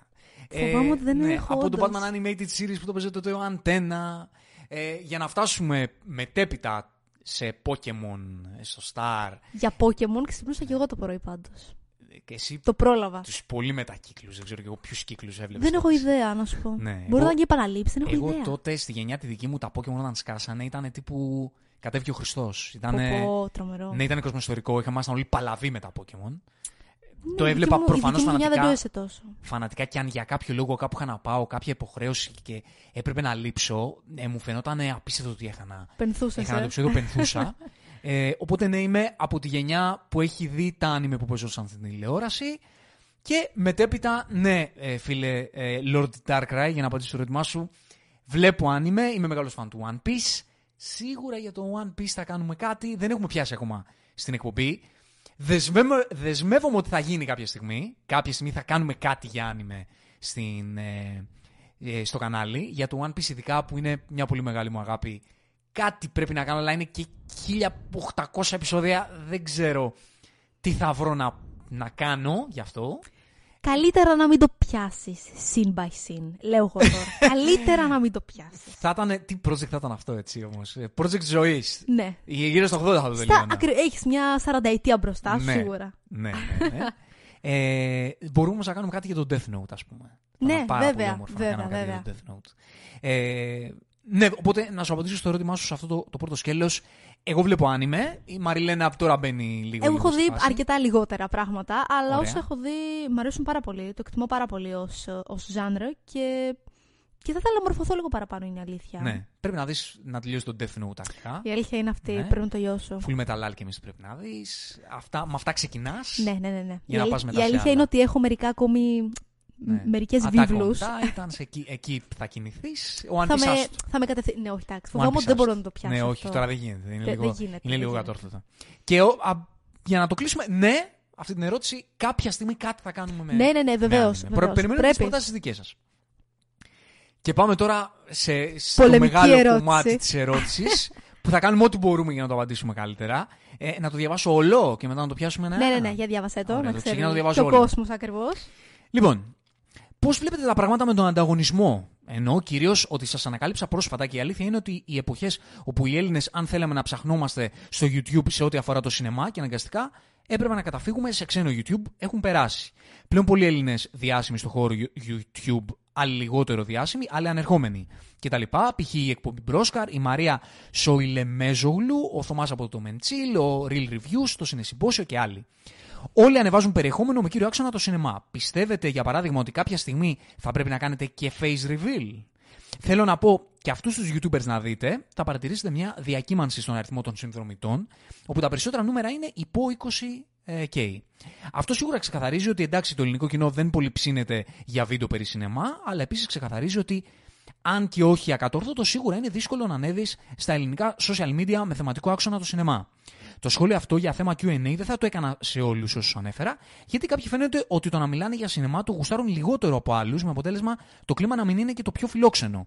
Εντάξει, ονόματα δεν λέμε, οικογένειες δεν θίγουμε, όμως σε εσάς, έχοντας τσεκάρει κάποια βίντεο σας, έχω παρατηρήσει την ύπαρξη ενός αρκετά φιλικού κλίματος και θεωρώ ότι έχει δρόμο στο ελληνικό YouTube. So, what do you think? Αγού θες να το πιάσεις, θες να το πιάσεις ή. Θα ήθελα να πιάσω αρχικά και να πω ότι είναι, είναι μια πραγματικά ωραία ερώτηση. Αν, ερώτηση. Ναι. Σχόλιο, ας πούμε. Δήλωση. Και το εκτιμώ πολύ που το κάνει, γιατί. Ξέρεις, είναι ωραίο να ξέρεις τι συμβαίνει στο χώρο στον οποίο βρίσκεσαι. Γιατί είναι αρκετά, ένας αρκετά ε, μεγάλος χώρος ε, πλέον και στο ελληνικό YouTube, όχι μόνο στο παγκόσμιο YouTube. Και ανέφερε αρκετά ονόματα, αρκετά, αρκετά δημοφιλή σε αυτόν τον τομέα. Και είναι πολύ ωραίο να ξέρεις τι ακριβώς προσφέρεις και πού ακριβώς θέλεις να βρίσκεσαι. Και εμείς είμαστε σχετικά στην αρχή ε, αυτού του ταξιδιού μας στο YouTube. Ε, είναι μια καλή εποχή θεωρώ για να αρχίσουμε να πατάμε σε τέτοιου είδους ερωτήσεις. Ας το πιάσουμε από την αρχή. Ε, ναι. Ε, Συμφωνώ καταρχάς σε αυτό που είπες, ότι, ότι αν γουστάρεις αυτή τη φάση, ε, είναι ωραίο να, το, να τη βλέπεις στην αγορά που λένε. Ναι. Είναι ωραίο γιατί η αγορά ανεβάζει το, το επίπεδο. Ανεβάζει το Σωστά, επίπεδο, ανεβάζει το σωστά. ενδιαφέρον, ξέρεις. Όχι μόνο Είναι αυτό. συνολικό το θέμα. Ξέρεις, γνωρίζεις ακριβώς και τι είναι αυτό που δίνεις στον κόσμο. Ναι. Ε, Καταρχάς να πούμε ε, ότι τον ευχαριστούμε. Ότι, Εννοείται, ότι είδε βέβαια. κάτι σε εμάς. Ένας φίλος ο οποίος παρακολουθεί τα αντίστοιχα κανάλια, τα, τα δημοφιλή μεγάλα κανάλια και είπε κάτι όμορφο για μας και πραγματικά τον ευχαριστούμε. Και αν αρχικά το να πούμε είδε ότι αυτό. όντως είναι όντως φιλική η ατμόσφαιρα σε αυτή την δική μας την κοινότητα όσον αφορά για ταινίες και σειρές και οτιδήποτε αφορά αυτό το κομμάτι. Όλες οι γνώμες είναι πάντα αποδεκτές και αυτό που γουστάρουμε πιο πολλά πολλά είναι αυτό ακριβώς. Τέτοιου είδους συζητήσεις και, και σχολιασμούς και γκικαρίσματα έτσι ώστε να, να χαιρόμαστε όλοι με αυτά που βλέπουμε και με αυτά που νιώθουμε από αυτά που βλέπουμε. Ναι. Ε, θα πω και εγώ ότι αρχικά επειδή αναφέρει τη λέξη ανταγωνισμό. Εντάξει, εμείς προφανώς δεν βλέπουμε Όχι, α, με την αλλήμον, έννοια του αλλήμον. ανταγωνισμού. Προφανώς δεν ε, κοιτάμε που είναι οι άλλοι και που είμαστε εμείς και τέτοια και τέτοιου είδους πράγματα. Ε, δεν μας αφορά. Είμαστε, Όχι, εμείς όχι. κάνουμε το δικό μας και ε, τα άλλα τα παιδιά κάνουν το δικό τους.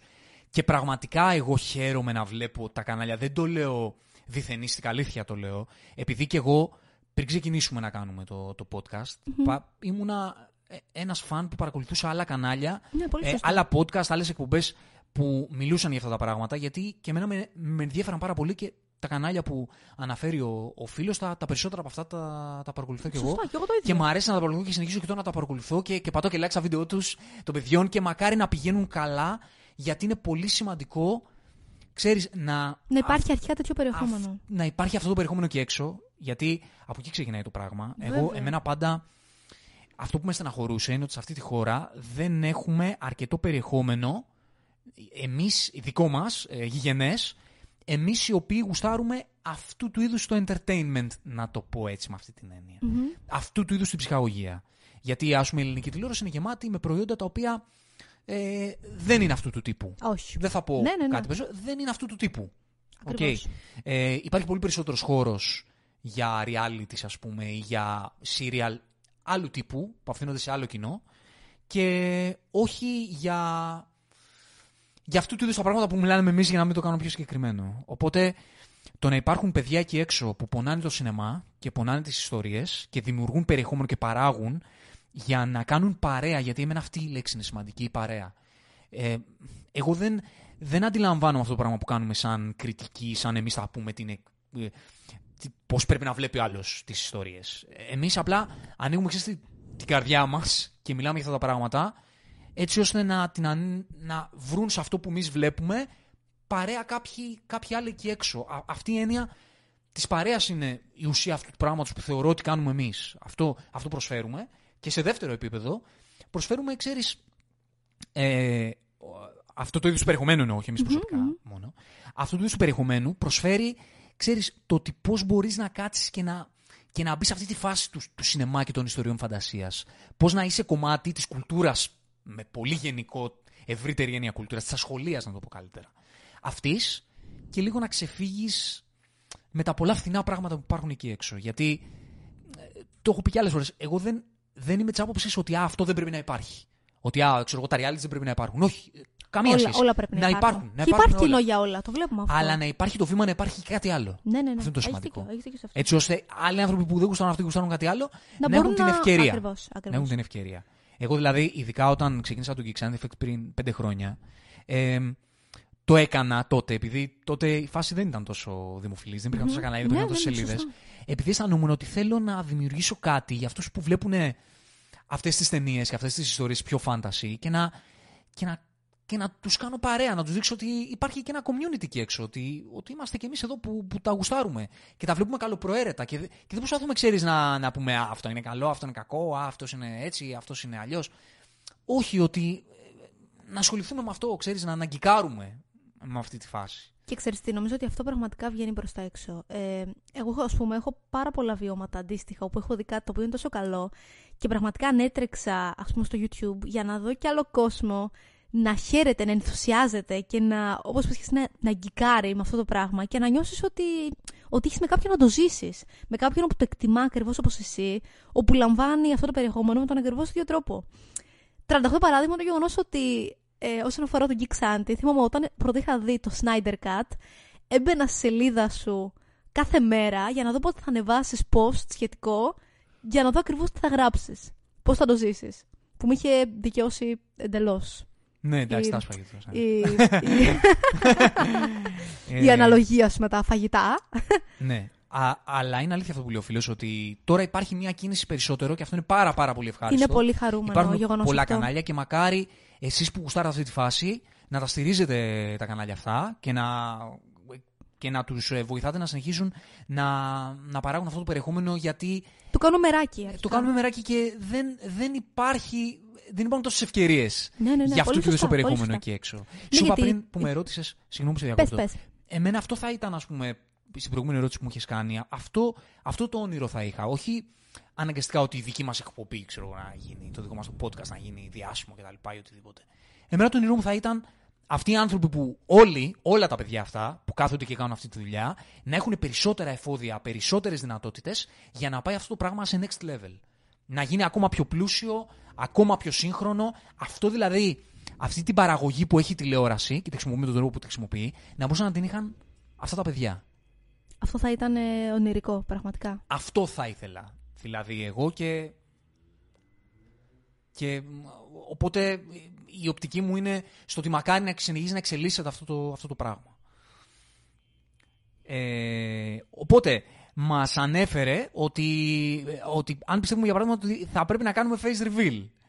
Ε, Ξέρεις ποιο είναι το θέμα; Ότι η εκπομπή δική μας είναι podcast. Οπότε ξεκινώντας ας πούμε, το κανάλι δεν ήταν το μέλημά μας ας πούμε, να το κάνουμε με εικόνα. Αλλά είναι στο πλάνο να γίνει. Θα θέλαμε κάποια στιγμή στο μέλλον Θα να το γίνει. κάνουμε. Μμμ. Απλά μας, αυτό που μας πάει λίγο πίσω είναι ότι θέλουμε λίγο να βρούμε το, το σωστό τρόπο να γίνει. Με, με την κατάλληλη εικόνα, με το κατάλληλο στήσιμο. Έτσι ώστε να μην το κάνουμε απλά για να, Για να το βγαίνουμε κάνουμε, και να ακριβώς, μιλάμε απλά να ακριβώς. φαινόμαστε. Ε, το θέμα είναι να το όχι, κάνουμε. όχι τίποτα άλλο. Μιλάμε και για αρκετή ώρα. Άρα ξέρεις, πρέπει να είναι κάτι που είναι αρκετά. αρκετά βολικό και για μας, αλλά και για, τους, ε, για όσους μας παρακολουθούν και μας ακούν. Μμμ. Οπότε είναι κάτι που κάποια στιγμή αργά ή γρήγορα. Στα σκαριά υπάρχει. Ναι, σας χαρει υπάρχει και θα γίνει. Οπότε, άμα θέλετε να μας δείτε κάποια στιγμή για κάποιο λόγο. ε, εντάξει, εγώ- συνεχίστε να μας παρακολουθείτε και κάποια στιγμή σας διαβεβαιώνουμε θα μας δείτε. Ε, και αναφέρει μετά το κομμάτι των ε, subscribes, ας πούμε, ότι τα περισσότερα νούμερα είναι υπό 20.000. Και αυτό ξεκαθαρίζει ότι εντάξει, λέει ο φίλος, το ελληνικό κοινό δεν πολύ ψήνεται για βίντεο σινεμά, αλλά είναι δύσκολο να ανέβεις στα ελληνικά social media με κύριο θέμα το σινεμά.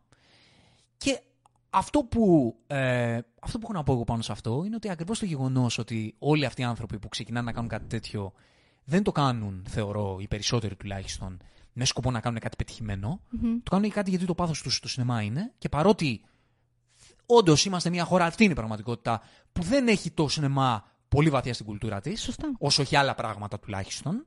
Δεν είναι τόσο δημοφιλές πράγμα το σινεμά. Και παρότι πολλοί κόσμος πηγαίνει στο σινεμά, λίγοι είναι αυτοί που μετά πάνε σε, σε διαδικασία να κάτσουν να ακούσουν και το review, να Ακριβώς, ακούσουν και ακριβώς. πράγματα γύρω από αυτό. Αυτοί όντως είναι λίγοι. Και αυτό αποδεικνύει ακόμα περισσότερο ότι εμείς που το κάνουμε αυτό δεν Το το, αγαπάμε, κάνουμε. το αγαπάμε πραγματικά. Το κάνουμε επειδή γουστάρουμε εμείς. Και επειδή γουστάρουμε αυτή η φάση να ανέβει. Δεν το κάνουμε επειδή θέλουμε να φτιάξουμε ένα κανάλι στο YouTube, το οποίο, ένα podcast, το οποίο να το ακούνε απλά πολλοί. Άμα θέλαμε απλά να μας ακούνε πολλοί, και, και εμείς και όλοι οι υπόλοιποι. Το μόνο εύκολο είναι. Ξέρεις πόσο εύκολο είναι; Να κάνεις κάτι το οποίο να είναι προβοκατόρικο. Ακριβώς, ακριβώς. Εύκολο είναι. Εύκολο, εντάξει. Δεν θέλω να μειώσω ανθρώπους που το κάνουν. Θέλω να πω όμως ότι ε, το να ανέβεις. Σίγουρα υπάρχει τρόπος. Υπάρχουν μέθοδοι για να Ακριβώς, το κάνεις. ακριβώς. Το θέμα είναι. Το δύσκολο κομμάτι στην παραγωγή του περιεχομένου είναι να μπορεί να συνδυάσεις αυτό που όντως εκφράζει εσένα με το να είναι και κάπως εμπορικό, ας πούμε.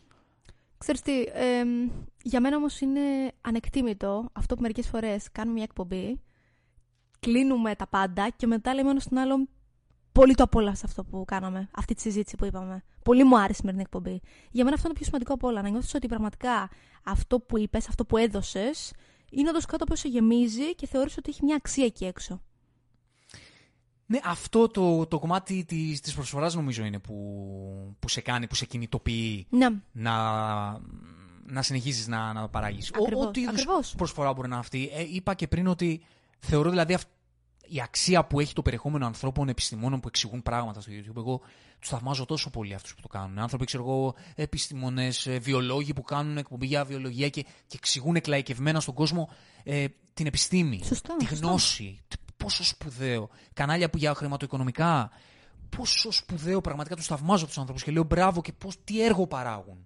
Που δεν υπάρχουν αυτά τα πράγματα στην τηλεόραση. Ακριβώς, και, και αυτοί οι ακριβώς. άνθρωποι έχουν, βρίσκουν έναν τρόπο να το κάνουν στο ίντερνετ. Που εκεί μπορούν, έχουν τη δυνατότητα. Με όποιο τρόπο μπορούν, με τα μέσα τα δικά τους.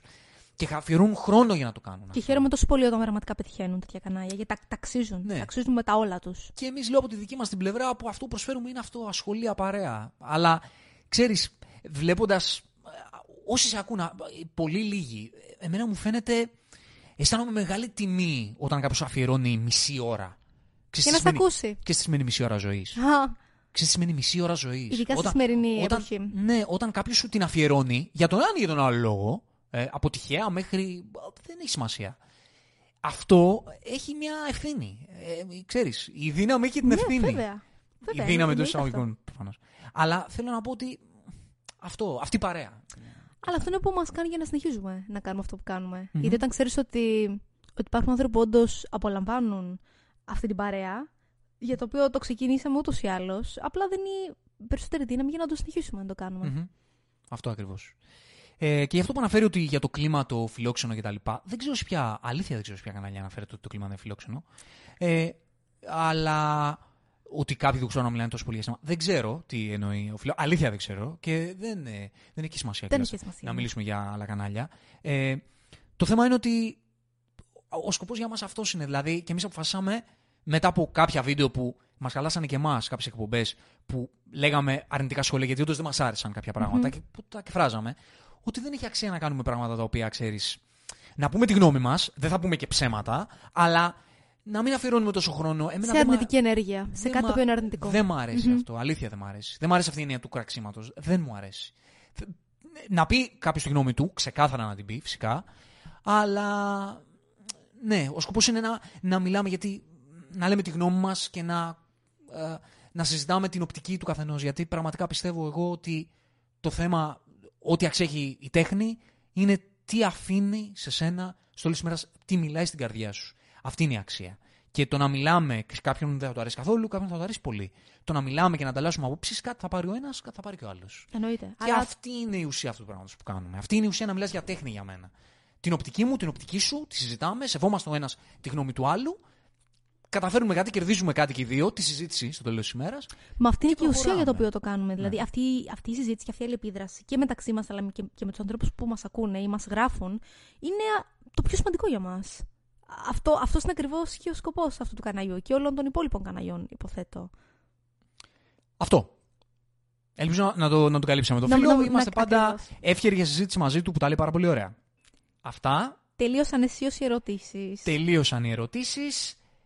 Αφήνουμε ένα κενό ε, για ένα δεύτερο μέρος. Είτε θα είναι αυτό το μήνα, είτε θα είναι έναν θέτο χρόνο. Μμμ. Όταν με το καλό και αν φτάσουμε και χίλιους subs, ε, τότε θα κάνουμε ακόμα μεγαλύτερο. Θα είναι πιο grande το special. Ναι, ναι, ναι, ναι. Α- Αν θέλετε να δείτε κάτι τέτοιο, μπορείτε να μας στηρίξετε. Μπορείτε να κάνετε ένα subscribe στο κανάλι μας στο YouTube και στο Spotify, που εκεί, για όσοι είστε πιο κλασικοί podcastάκιδες, μπορείτε να μας ακούτε από εκεί. Όσοι μας ακούτε, μας κάνει καλό ένα rating και ένα follow από εσάς. Ωραία πράγματα έρχονται και θα συνεχίσουν Έχουμε να πολλά έρχονται ωραία πράγματα. και θα συνεχίσουν ε, να έρχονται. Ε, το κάνουμε επειδή το γουστάρουμε. Δεν το κάνουμε για το popularity. Δεν το κάνουμε επαγγελματικά. Και δεν το κάνουμε επειδή ανέφερες ότι ξέρεις ωραία πράγματα έρχονται. Δεν το κάνουμε καν γι' αυτό. Δηλαδή, νομίζω ότι η φάση μας είναι λιγότερο το να μιλάμε για αυτά τα οποία είναι επίκαιρα και περισσότερο για αυτά που μας αρέσουν. Ε, κι αν στην αρχή ίσως δεν το κάναμε 100%, ε, πλέον θα κάνουμε μόνο αυτό. Θα μιλάμε Ακριβώς, ακριβώς. μόνο για αυτά που μας αρέσουν. Δεν θα μιλάμε για πράγματα τα οποία δεν μας αρέσουν, αλλά είναι επικαιρότητα και πρέπει να Και μιλήσουμε. πρέπει να τα πούμε ακριβώς. Ναι, πράγματα τα οποία μπορεί να μην είναι τόσο πολύ της φάσης μας και κάνουν buzz. Που όχι ότι δεν μας αρέσουν αναγκαστικά, απλά δεν είναι τόσο πολύ της φάσης μας. Δεν τα κάνουμε. Κάνουμε απλά πράγματα που μας αρέσουν. Και μας που, γεμίζουν. που γουστάρουμε να μιλάμε για αυτά. Και αν ε, σας κάνουμε παρέα και. Ε, γιατί υπάρχουν πολλά κανάλια στο YouTube και που αυτά νομίζω ότι μεταφέρουν πληροφορία, μεταφέρουν γνώση και πάντα το θαυμάζω πολύ Μμμ. τους ανθρώπους που το κάνουν αυτό. Επιστήμονες, ας πούμε, που κάνουν δουλειές στις πλατφόρμες. Το, το θεωρώ πολύ σπουδαίο, το θεωρώ ε, έργο. Εμείς αυτό που κάνουμε και τα κανάλια σαν εμάς είναι κρατάμε παρέα. Αν σας κρατάμε καλή παρέα και πιστεύετε ότι σας κρατάμε καλή παρέα και γουστάρετε να μας ακούτε, Τότε κάνουμε καλά τη δουλειά μας αρχικά. τότε ναι, εντάξει, τότε κερδίζουμε και οι δύο. Και Πολύ σωστά. Το, ε, το κλικ που θα κάνετε, το like ή- ή το subscribe είναι απλά ε, η επιβεβαίωση ότι είστε, ότι είστε μαζί μας και μπορούμε να συνεχίσουμε να κάνουμε αυτό, Αυτό που που κάνουμε. κάνουμε. Έτσι. Αυτά. Τα λέμε στο επόμενο ηρωικό Στο ταξίδι. επανήν. From zero to hero. Just like that.